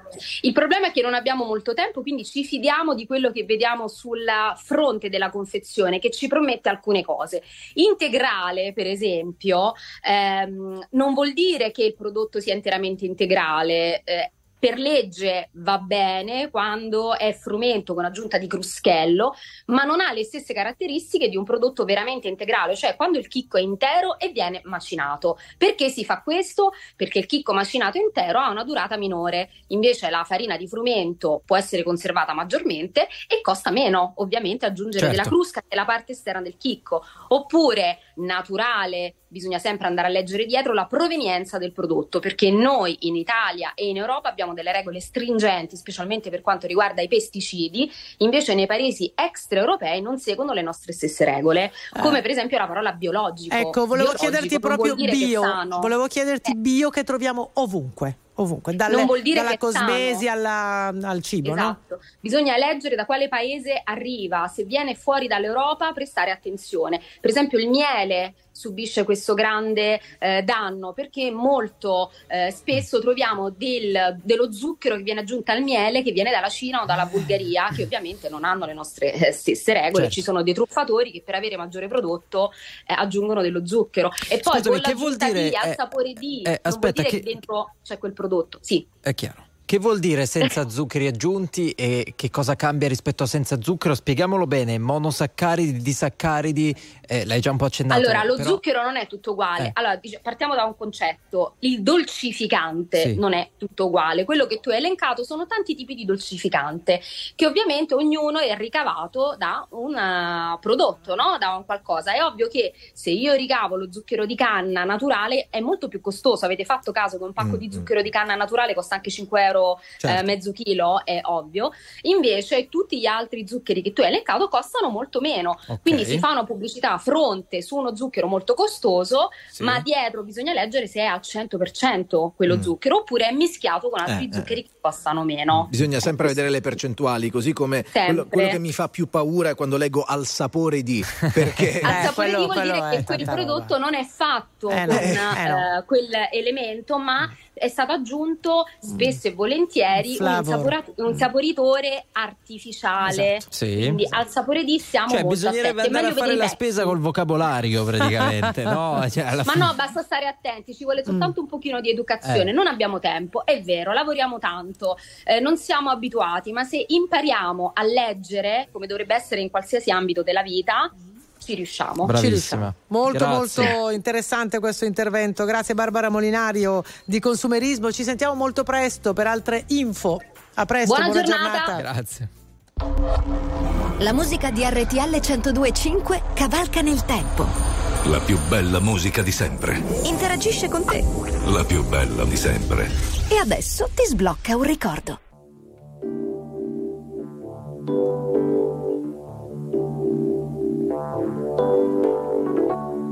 Don't go changing to try and please me. You never let me down before. Mhm. Don't imagine you're too familiar, and I don't see you anymore.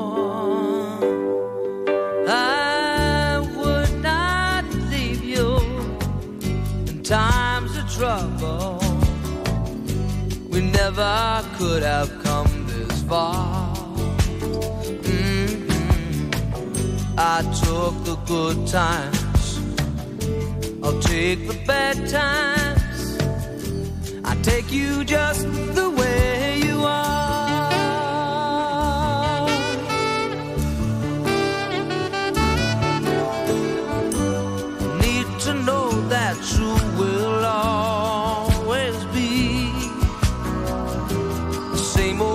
Someone that I knew.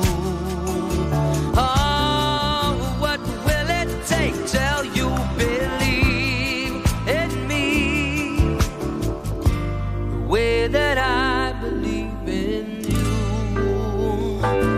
I said I love you that's forever. This I promise from the heart. Love you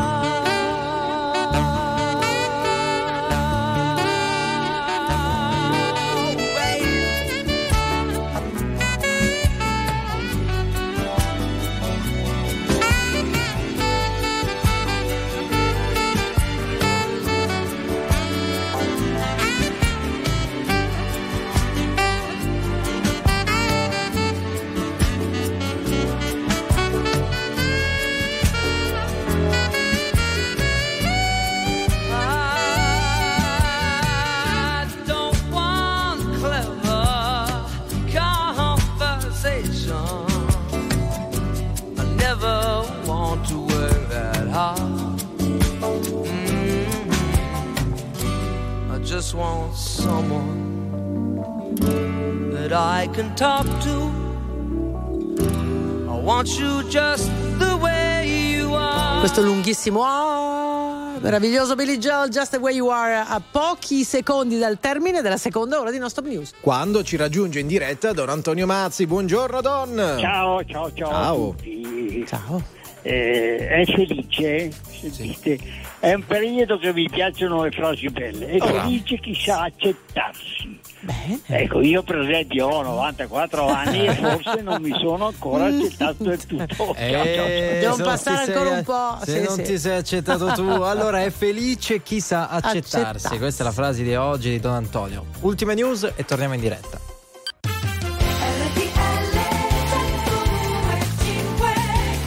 Allora, 8 e 8 minuti, questa è RTL 1025 Non Stop News, terza e ultima ora di oggi. Un abbraccio a chi viaggia in treno. Se siete con l'alta velocità, molto bene, ci vuole sempre di meno andare da Milano a Roma, Milano a Napoli e tutto quanto, però non tutte le reti sono così. Per andare da Trapani a Ragusa in auto circa 4 ore, in treno ci vogliono più di 13 ore. Vorrei ricordarti Ok. un Palermo-Catania. Sì. Io vorrei Ecco. ricordartelo. Va bene, ecco, parliamo di Ponte sullo No, no, no, si scherza. che c'entra?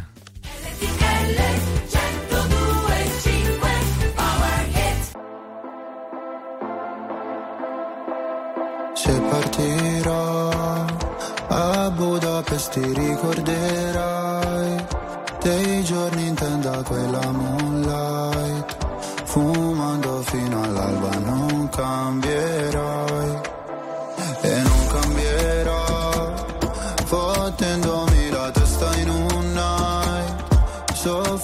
può sembrare un po' fake. Se curi le tue lacrime ad un rave.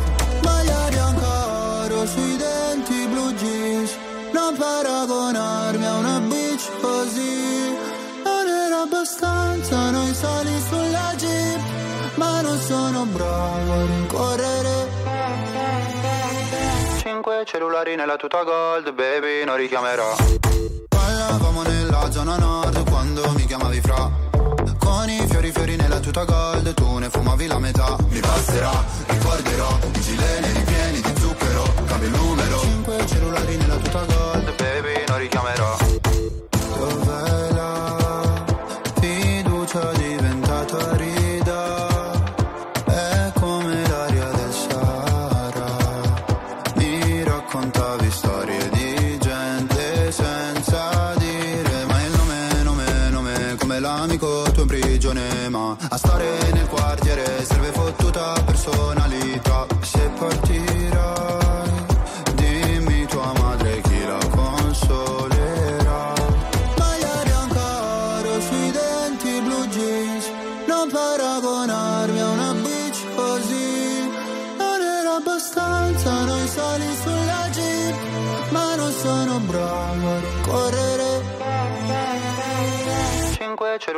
tuta gold, baby, non richiamerò. Ballavamo nella zona nord quando mi chiamavi fra.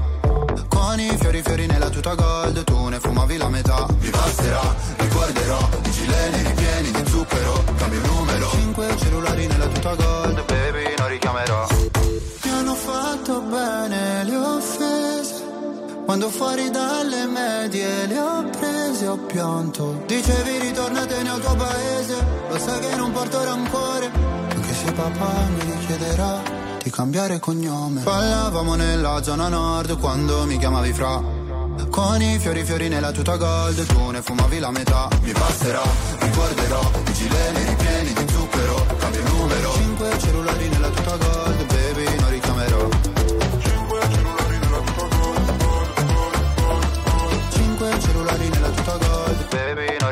Gold, Mahmood, 8 e 12 minuti, apriamo così la terza ora insieme. Tra l'altro canzone apprezzatissima anche sui social con questo balletto diventato virale che noi però non sappiamo replicare. Allora, ci facciamo seri perché vogliamo occuparci di geopolitica, lo sappiamo, è da qualche anno che oramai la situazione è molto complicata tra i vari fronti, guerre, tensioni in varie parti del mondo. Ne parla eh, il professor Maglio Graziano che interviene in diretta con noi, esperto di geopolitica, autore eh, di questo saggio Disordine mondiale perché viviamo in un'epoca di crescente caos edito da Mondadori. Buongiorno, grazie per essere con noi. Buongiorno, grazie. Buongiorno, buongiorno. Allora, una delle domande eh, alle quali prova eh, a rispondere questo libro è: è mai esistito nella storia un momento di pace, ovvero di totale assenza dai conflitti? Vorrei partire proprio da qui.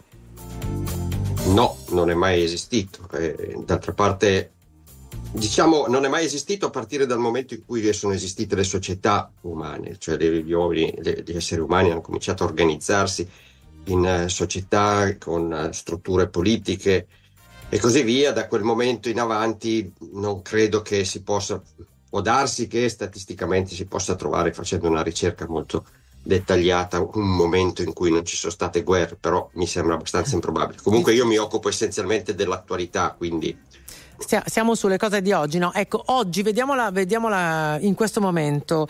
Eh, siccome è chiaro che è illusorio, come diceva poco fa, sperare in una sorta di pace universale, eh, a- per come stanno le cose, in che cosa possiamo almeno sperare? Ma, eh, francamente io mi occupo poco di speranze, nel senso che eh, io cerco di guardare la realtà così com'è e di analizzarla e cercare di capire quali sono le, le- le radici di quello che sta succe- succedendo.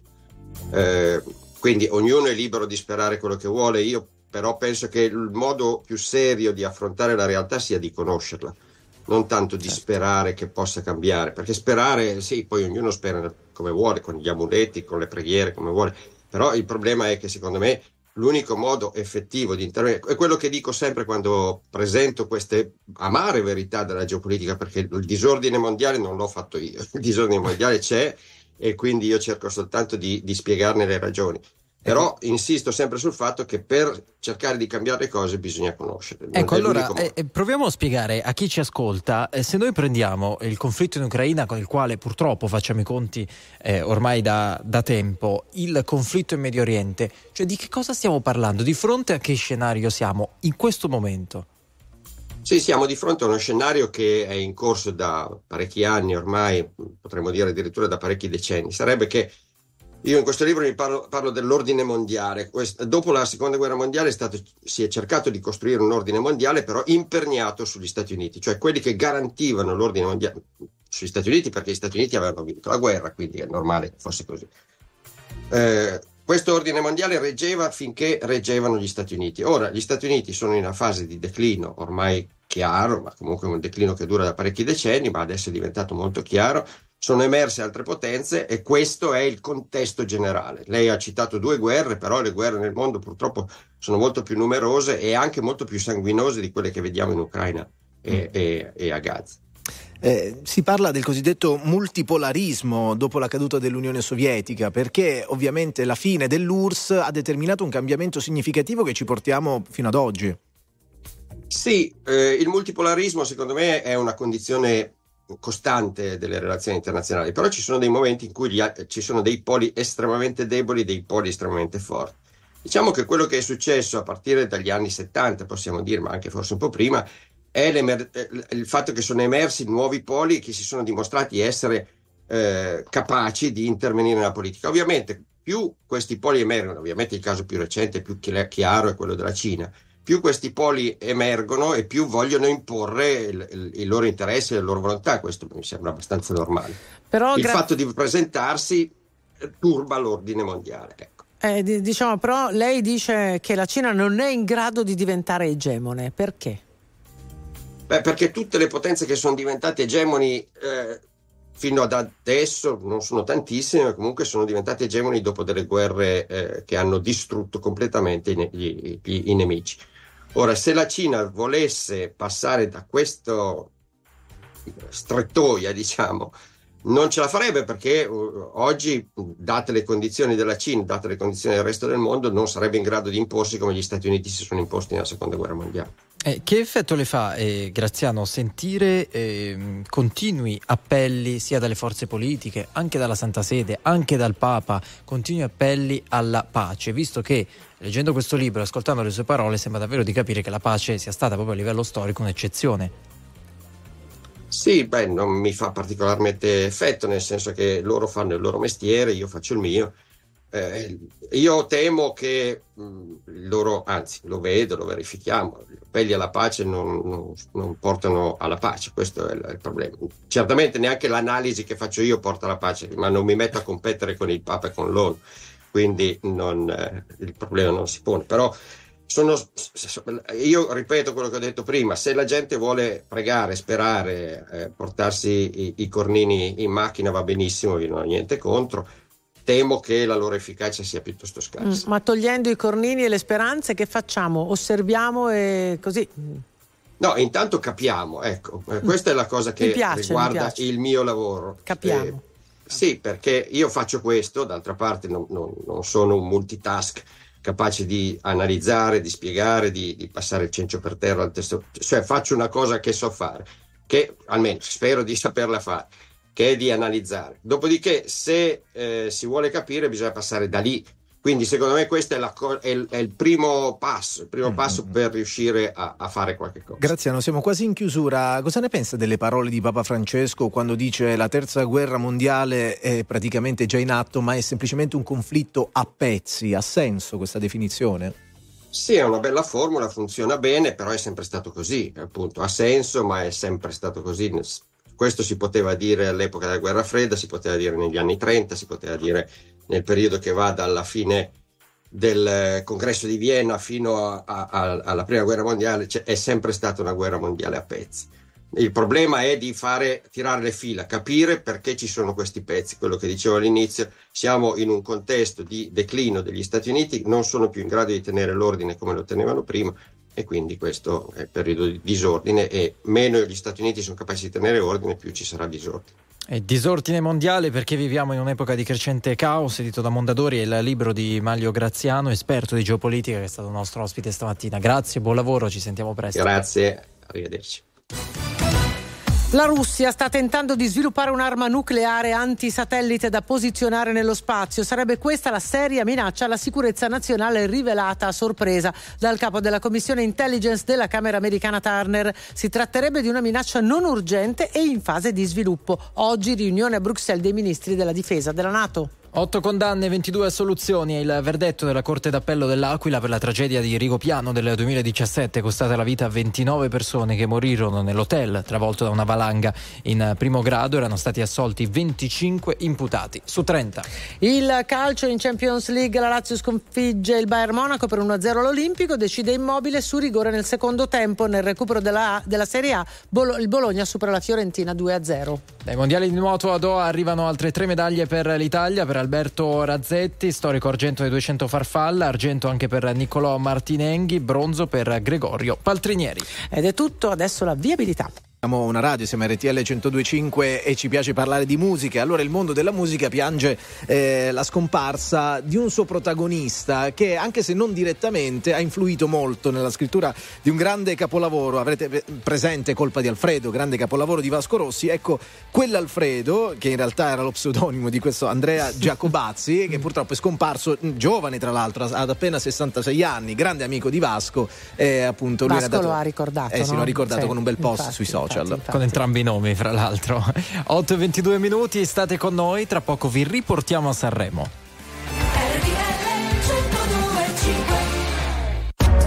RTL 1025, la più ascoltata in radio. La vedi in televisione, canale 36 e ti segue ovunque, in streaming con RTL 1025 Play.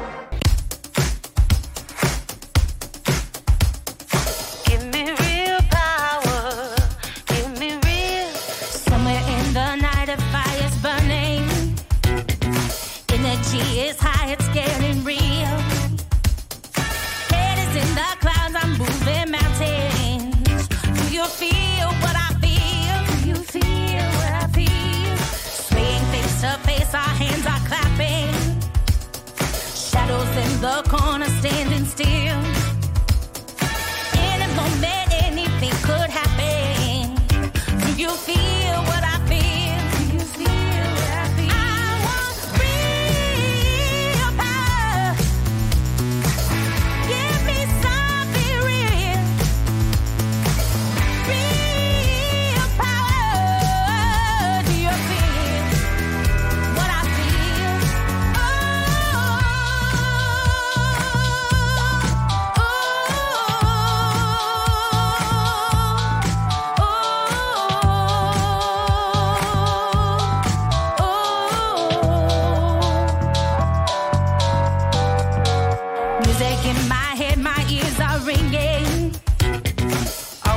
Like this and always will.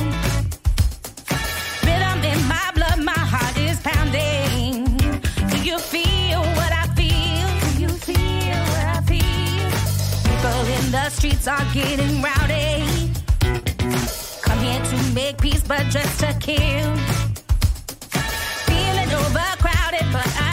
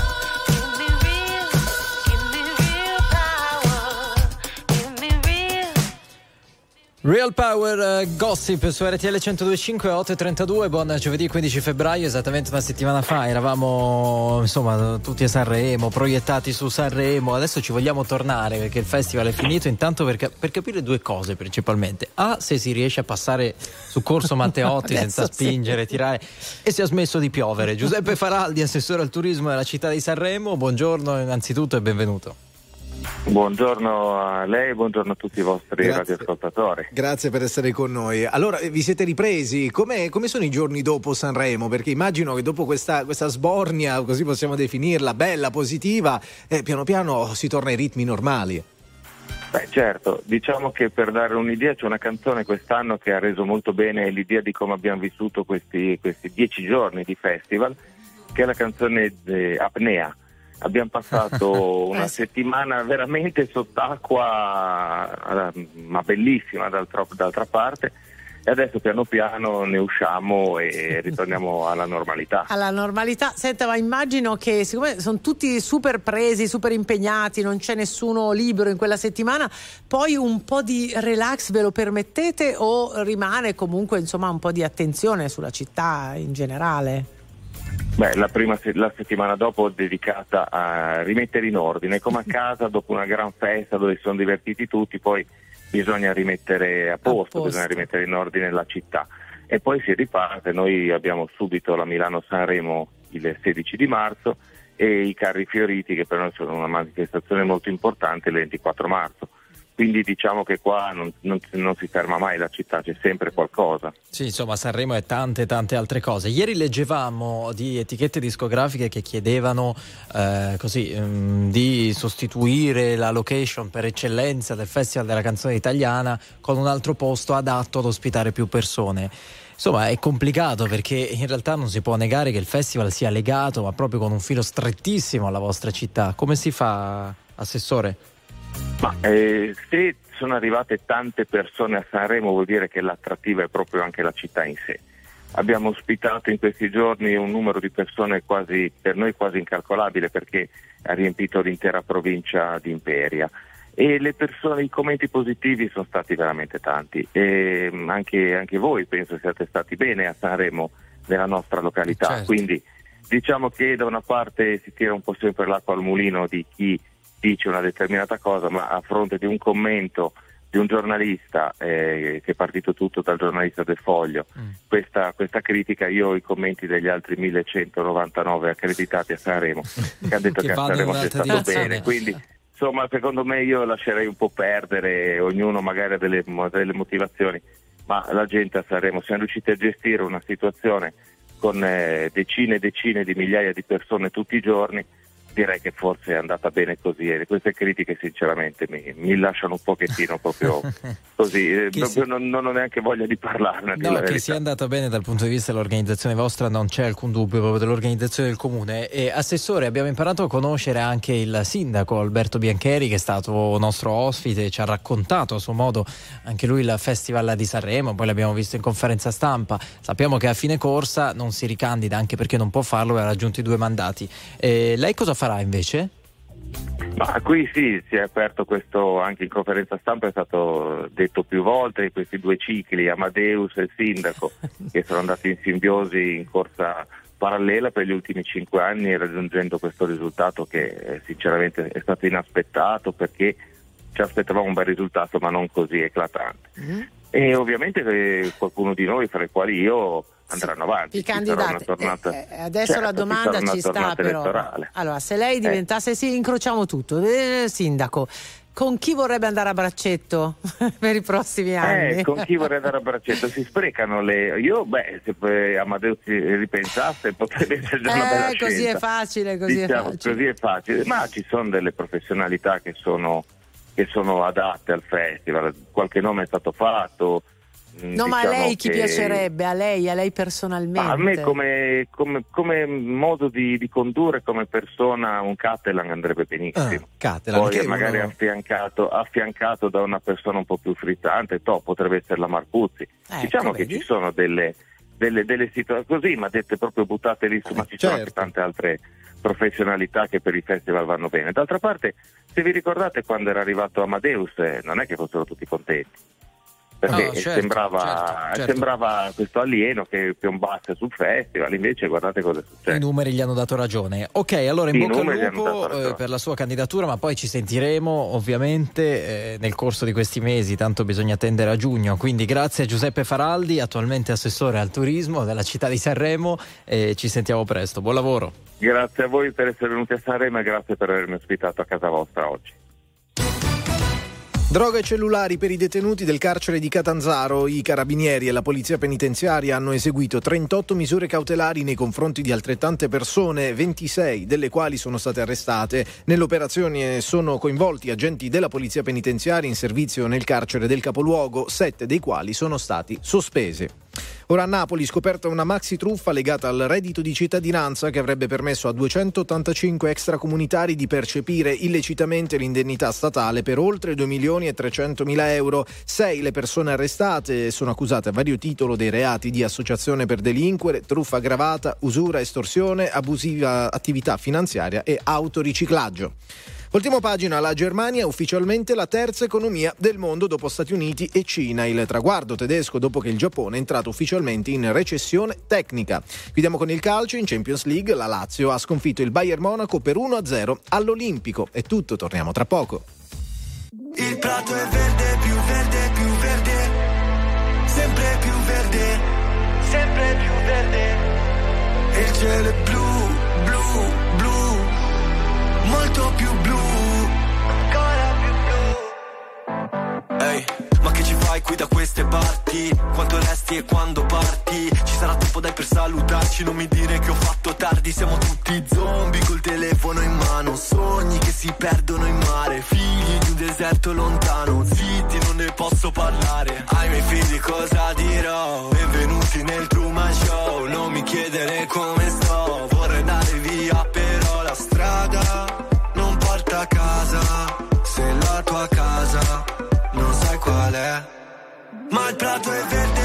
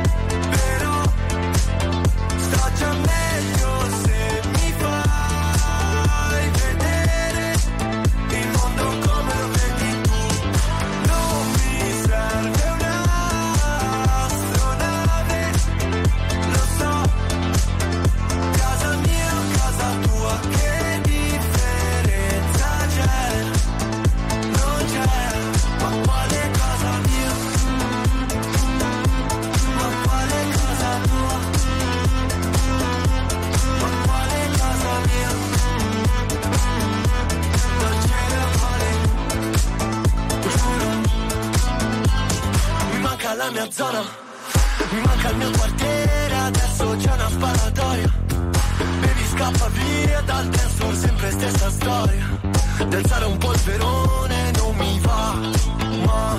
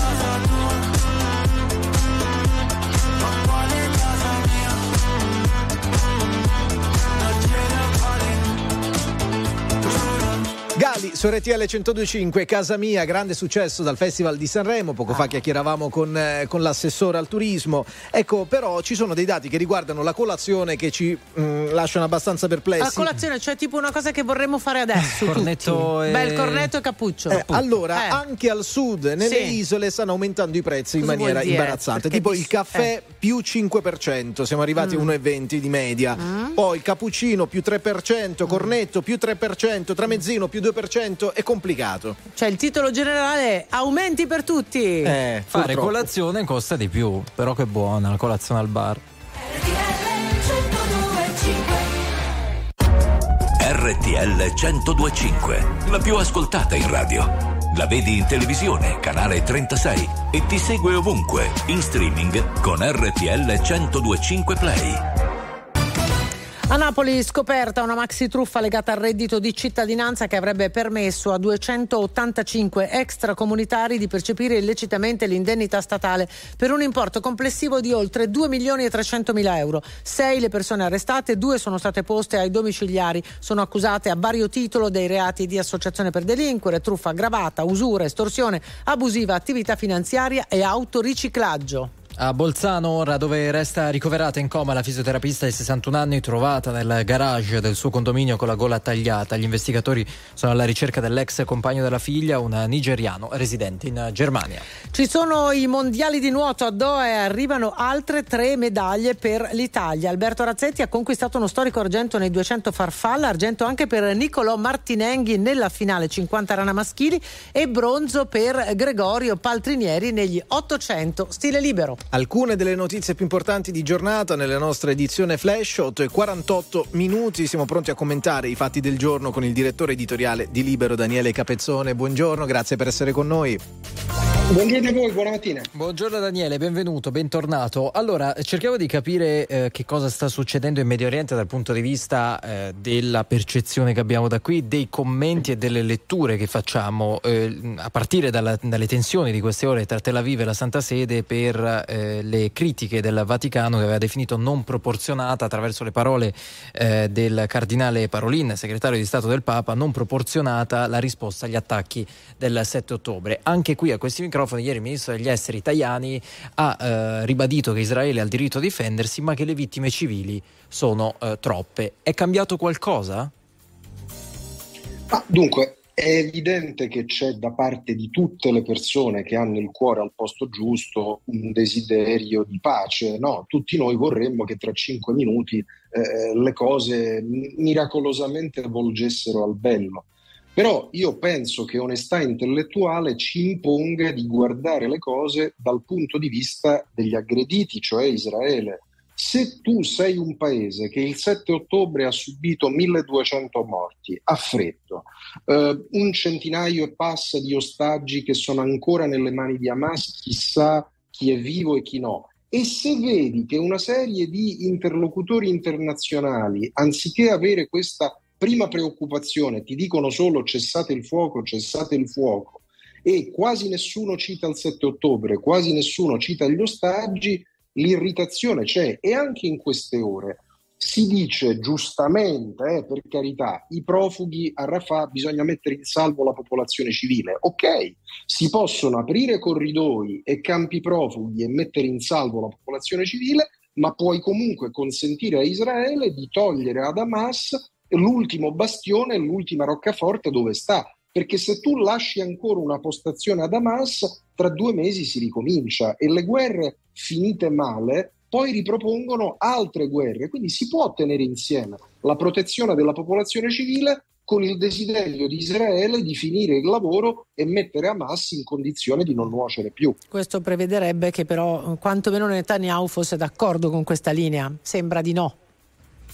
Ma Netanyahu e il portavoce del suo governo hanno già detto noi vogliamo aprire dei corridoi umanitari, peraltro Rafah è la punta sud di tutta la striscia, c'è tutta una zona, c'è direbbero gli americani plenty of room, c'è abbondanza di spazio per organizzare ehm, lo spostamento di tutta una serie di centinaia di migliaia di persone. Il compito dell'ONU e delle altre forze internazionali sarebbe questo, di aiutare Israele a mettere in salvo la popolazione civile e poi fare l'operazione militare, non solo dire non lo puoi fare, non lo puoi fare con una campagna di colpevolizzazione mediatica. Netanyahu, eh, noi sappiamo che Netanyahu ha i giorni contati, va bene? Eh, dopo di lui arriverà un altro, ma guardate che voi siate di destra o di sinistra, lo dico ai telespettatori, chi arriverà dopo non è che sarà meno duro di Netanyahu contro Hamas. Questo è un punto che noi dobbiamo tenere presente. E anche quando si dice due popoli, due stati, ottimo, ma se uno dei due stati è totalmente sotto il controllo di Hamas, come fai a concepire quella? Devi togliere di mezzo Hamas e allora diventano praticabili i due stati. Veniamo alle vicende interne. Daniele, Daniele Capezzone, su questa storia del terzo mandato pare che la maggioranza stia litigando eh, abbastanza dopo le parole in particolare del capogruppo di Fratelli d'Italia alla Camera Tommaso Foti ieri che ha detto non c'è alcuna urgenza per la questione terzo mandato, ovviamente la Lega non l'ha presa benissimo. Ennesimo terreno di scontro no, per, per la maggioranza, cosa stiamo vedendo? Allora, guarda Massimo, è inutile girarci intorno. Fino al 9 giugno, data delle europee che si svolgono col sistema proporzionale, sarà tutti contro tutti, tutti contro tutti, e dico bene, soprattutto col mio vicino, perché è al mio vicino che posso sperare di togliere voti. Quindi tu avrai polemica PD 5 Stelle, avrai polemica Fratelli d'Italia Lega, è matematico. Ci ho detto, nessuno ha bisogno dei miei consigli perché sanno tutti sbagliare benissimo da soli. Se dovessi dare un suggerimento alla maggioranza, direi concentratevi su ciò che importa agli italiani, tasse, immigrazione, sicurezza. Le cose che invece riguardano il ceto politico, eh, leggi elettorali, mandati ulteriori, eccetera, ecco, non mi sembrano, ecco, uscendo stamattina a prendere il caffè non è la prima cosa che ho sentito dire da quelli che incontravo. Ecco. Anche se vai in Veneto sul dopo Zaia dici che non è prioritario No. come tema, che dici Daniele? Ma no, ma allora, Perché sembra che, sia- che parta tutto da lì, eh, naturalmente. No, Allora, il governatore Zaia è strastimato meritatamente, ha trionfato in tutte le elezioni. Sono convinto, personalmente io non sono favorevole a nessun limite ai mandati. Dove c'è il voto popolare, se io voglio votare eh, Enrico, eccetera, eh, fatemelo votare. Poi saranno gli elettori a dire di no, anche due, tre volte quello che è. Però, ripeto, fare una lite politica solo su questo a me non sembra convincentissimo. Risolvano sta cosa e passino ai punti successivi. Senti, in pochissimi secondi abbiamo finito. Eh, Meloni e Schlein che si incontrano, cosa hai letto? Cosa hai visto? Ma a me fa piacere se si incontrano in tv per darsele di santa ragione, eh, nel senso buono, cioè non mi ha Verbale, convinto verbale. verbale, si capisce. Non, invece sta convergenza dell'altro giorno su quella mozione non mi ha proprio entusiasmato. ecco. Io le vorrei vedere mh, allo stesso tavolo a litigare in modo civile e costruttivo, ma non a fare le cose insieme. Diciamo, ecco. Daniele Capezzone, direttore di Libero, grazie per essere stato con noi, a presto e buon lavoro. A voi, ciao Daniele, ciao. Signore e signori, tra poco la famiglia giù al nord.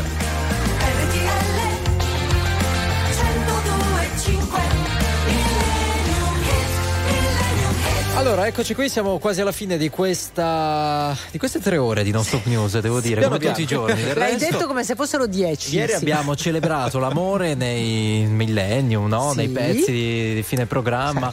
Oggi celebriamo un altro sentimento, no? che è un po' diverso dall'amore, però a volte è collegato. E andiamo nel 1982. Beh, lui è Riccardo Cocciante, adesso l'avrete, eh, la sentiamo un attimo come piace a me. Senti un C'è, po' questa c'è. schitarrata. Noi sappiamo che ha un bel colore anche. Eh beh, è Sì. quello, Celeste, nostalgia. Avevi ragione tu, mia cara. La vita non dura mai una sera. Il tempo di una follia è breve, fugge via. E poi cosa rimane dentro noi? Questa celeste nostalgia. Questo saperti da sempre ancora, ancora mia, mia.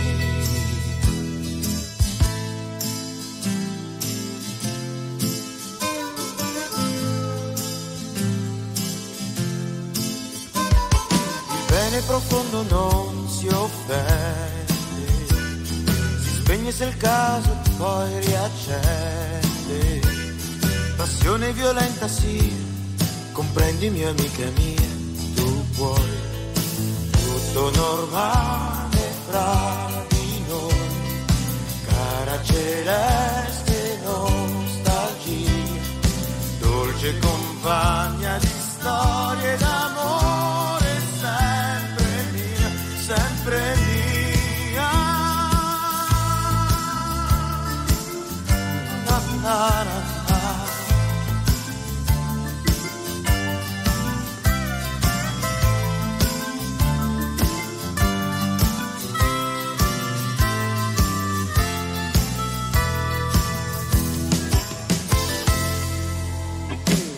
Vedete un istante sopra un treno, partire su un altro, andar lontano. Un lampo negli occhi, ciao, d'accordo fa male, ciao, ma tu dentro di me non muori più. Azzurra celeste nostalgia, qualche parola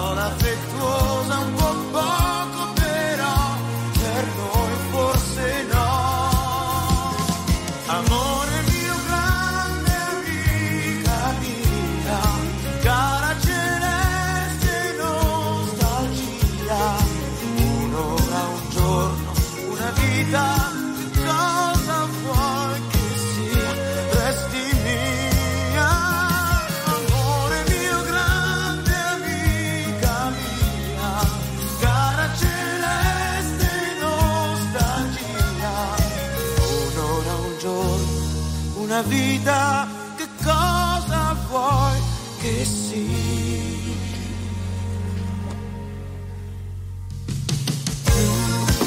Celeste nostalgia, Riccardo Cocciante l'abbiamo visto Non è poche mai sere finita fa. finché non è finita. Eh sì, va avanti, avanti, bellissimo sto pezzo. Dicevamo, l'abbiamo visto a Sanremo eh, Eh, sì. nella serata del- delle cover dei duetti.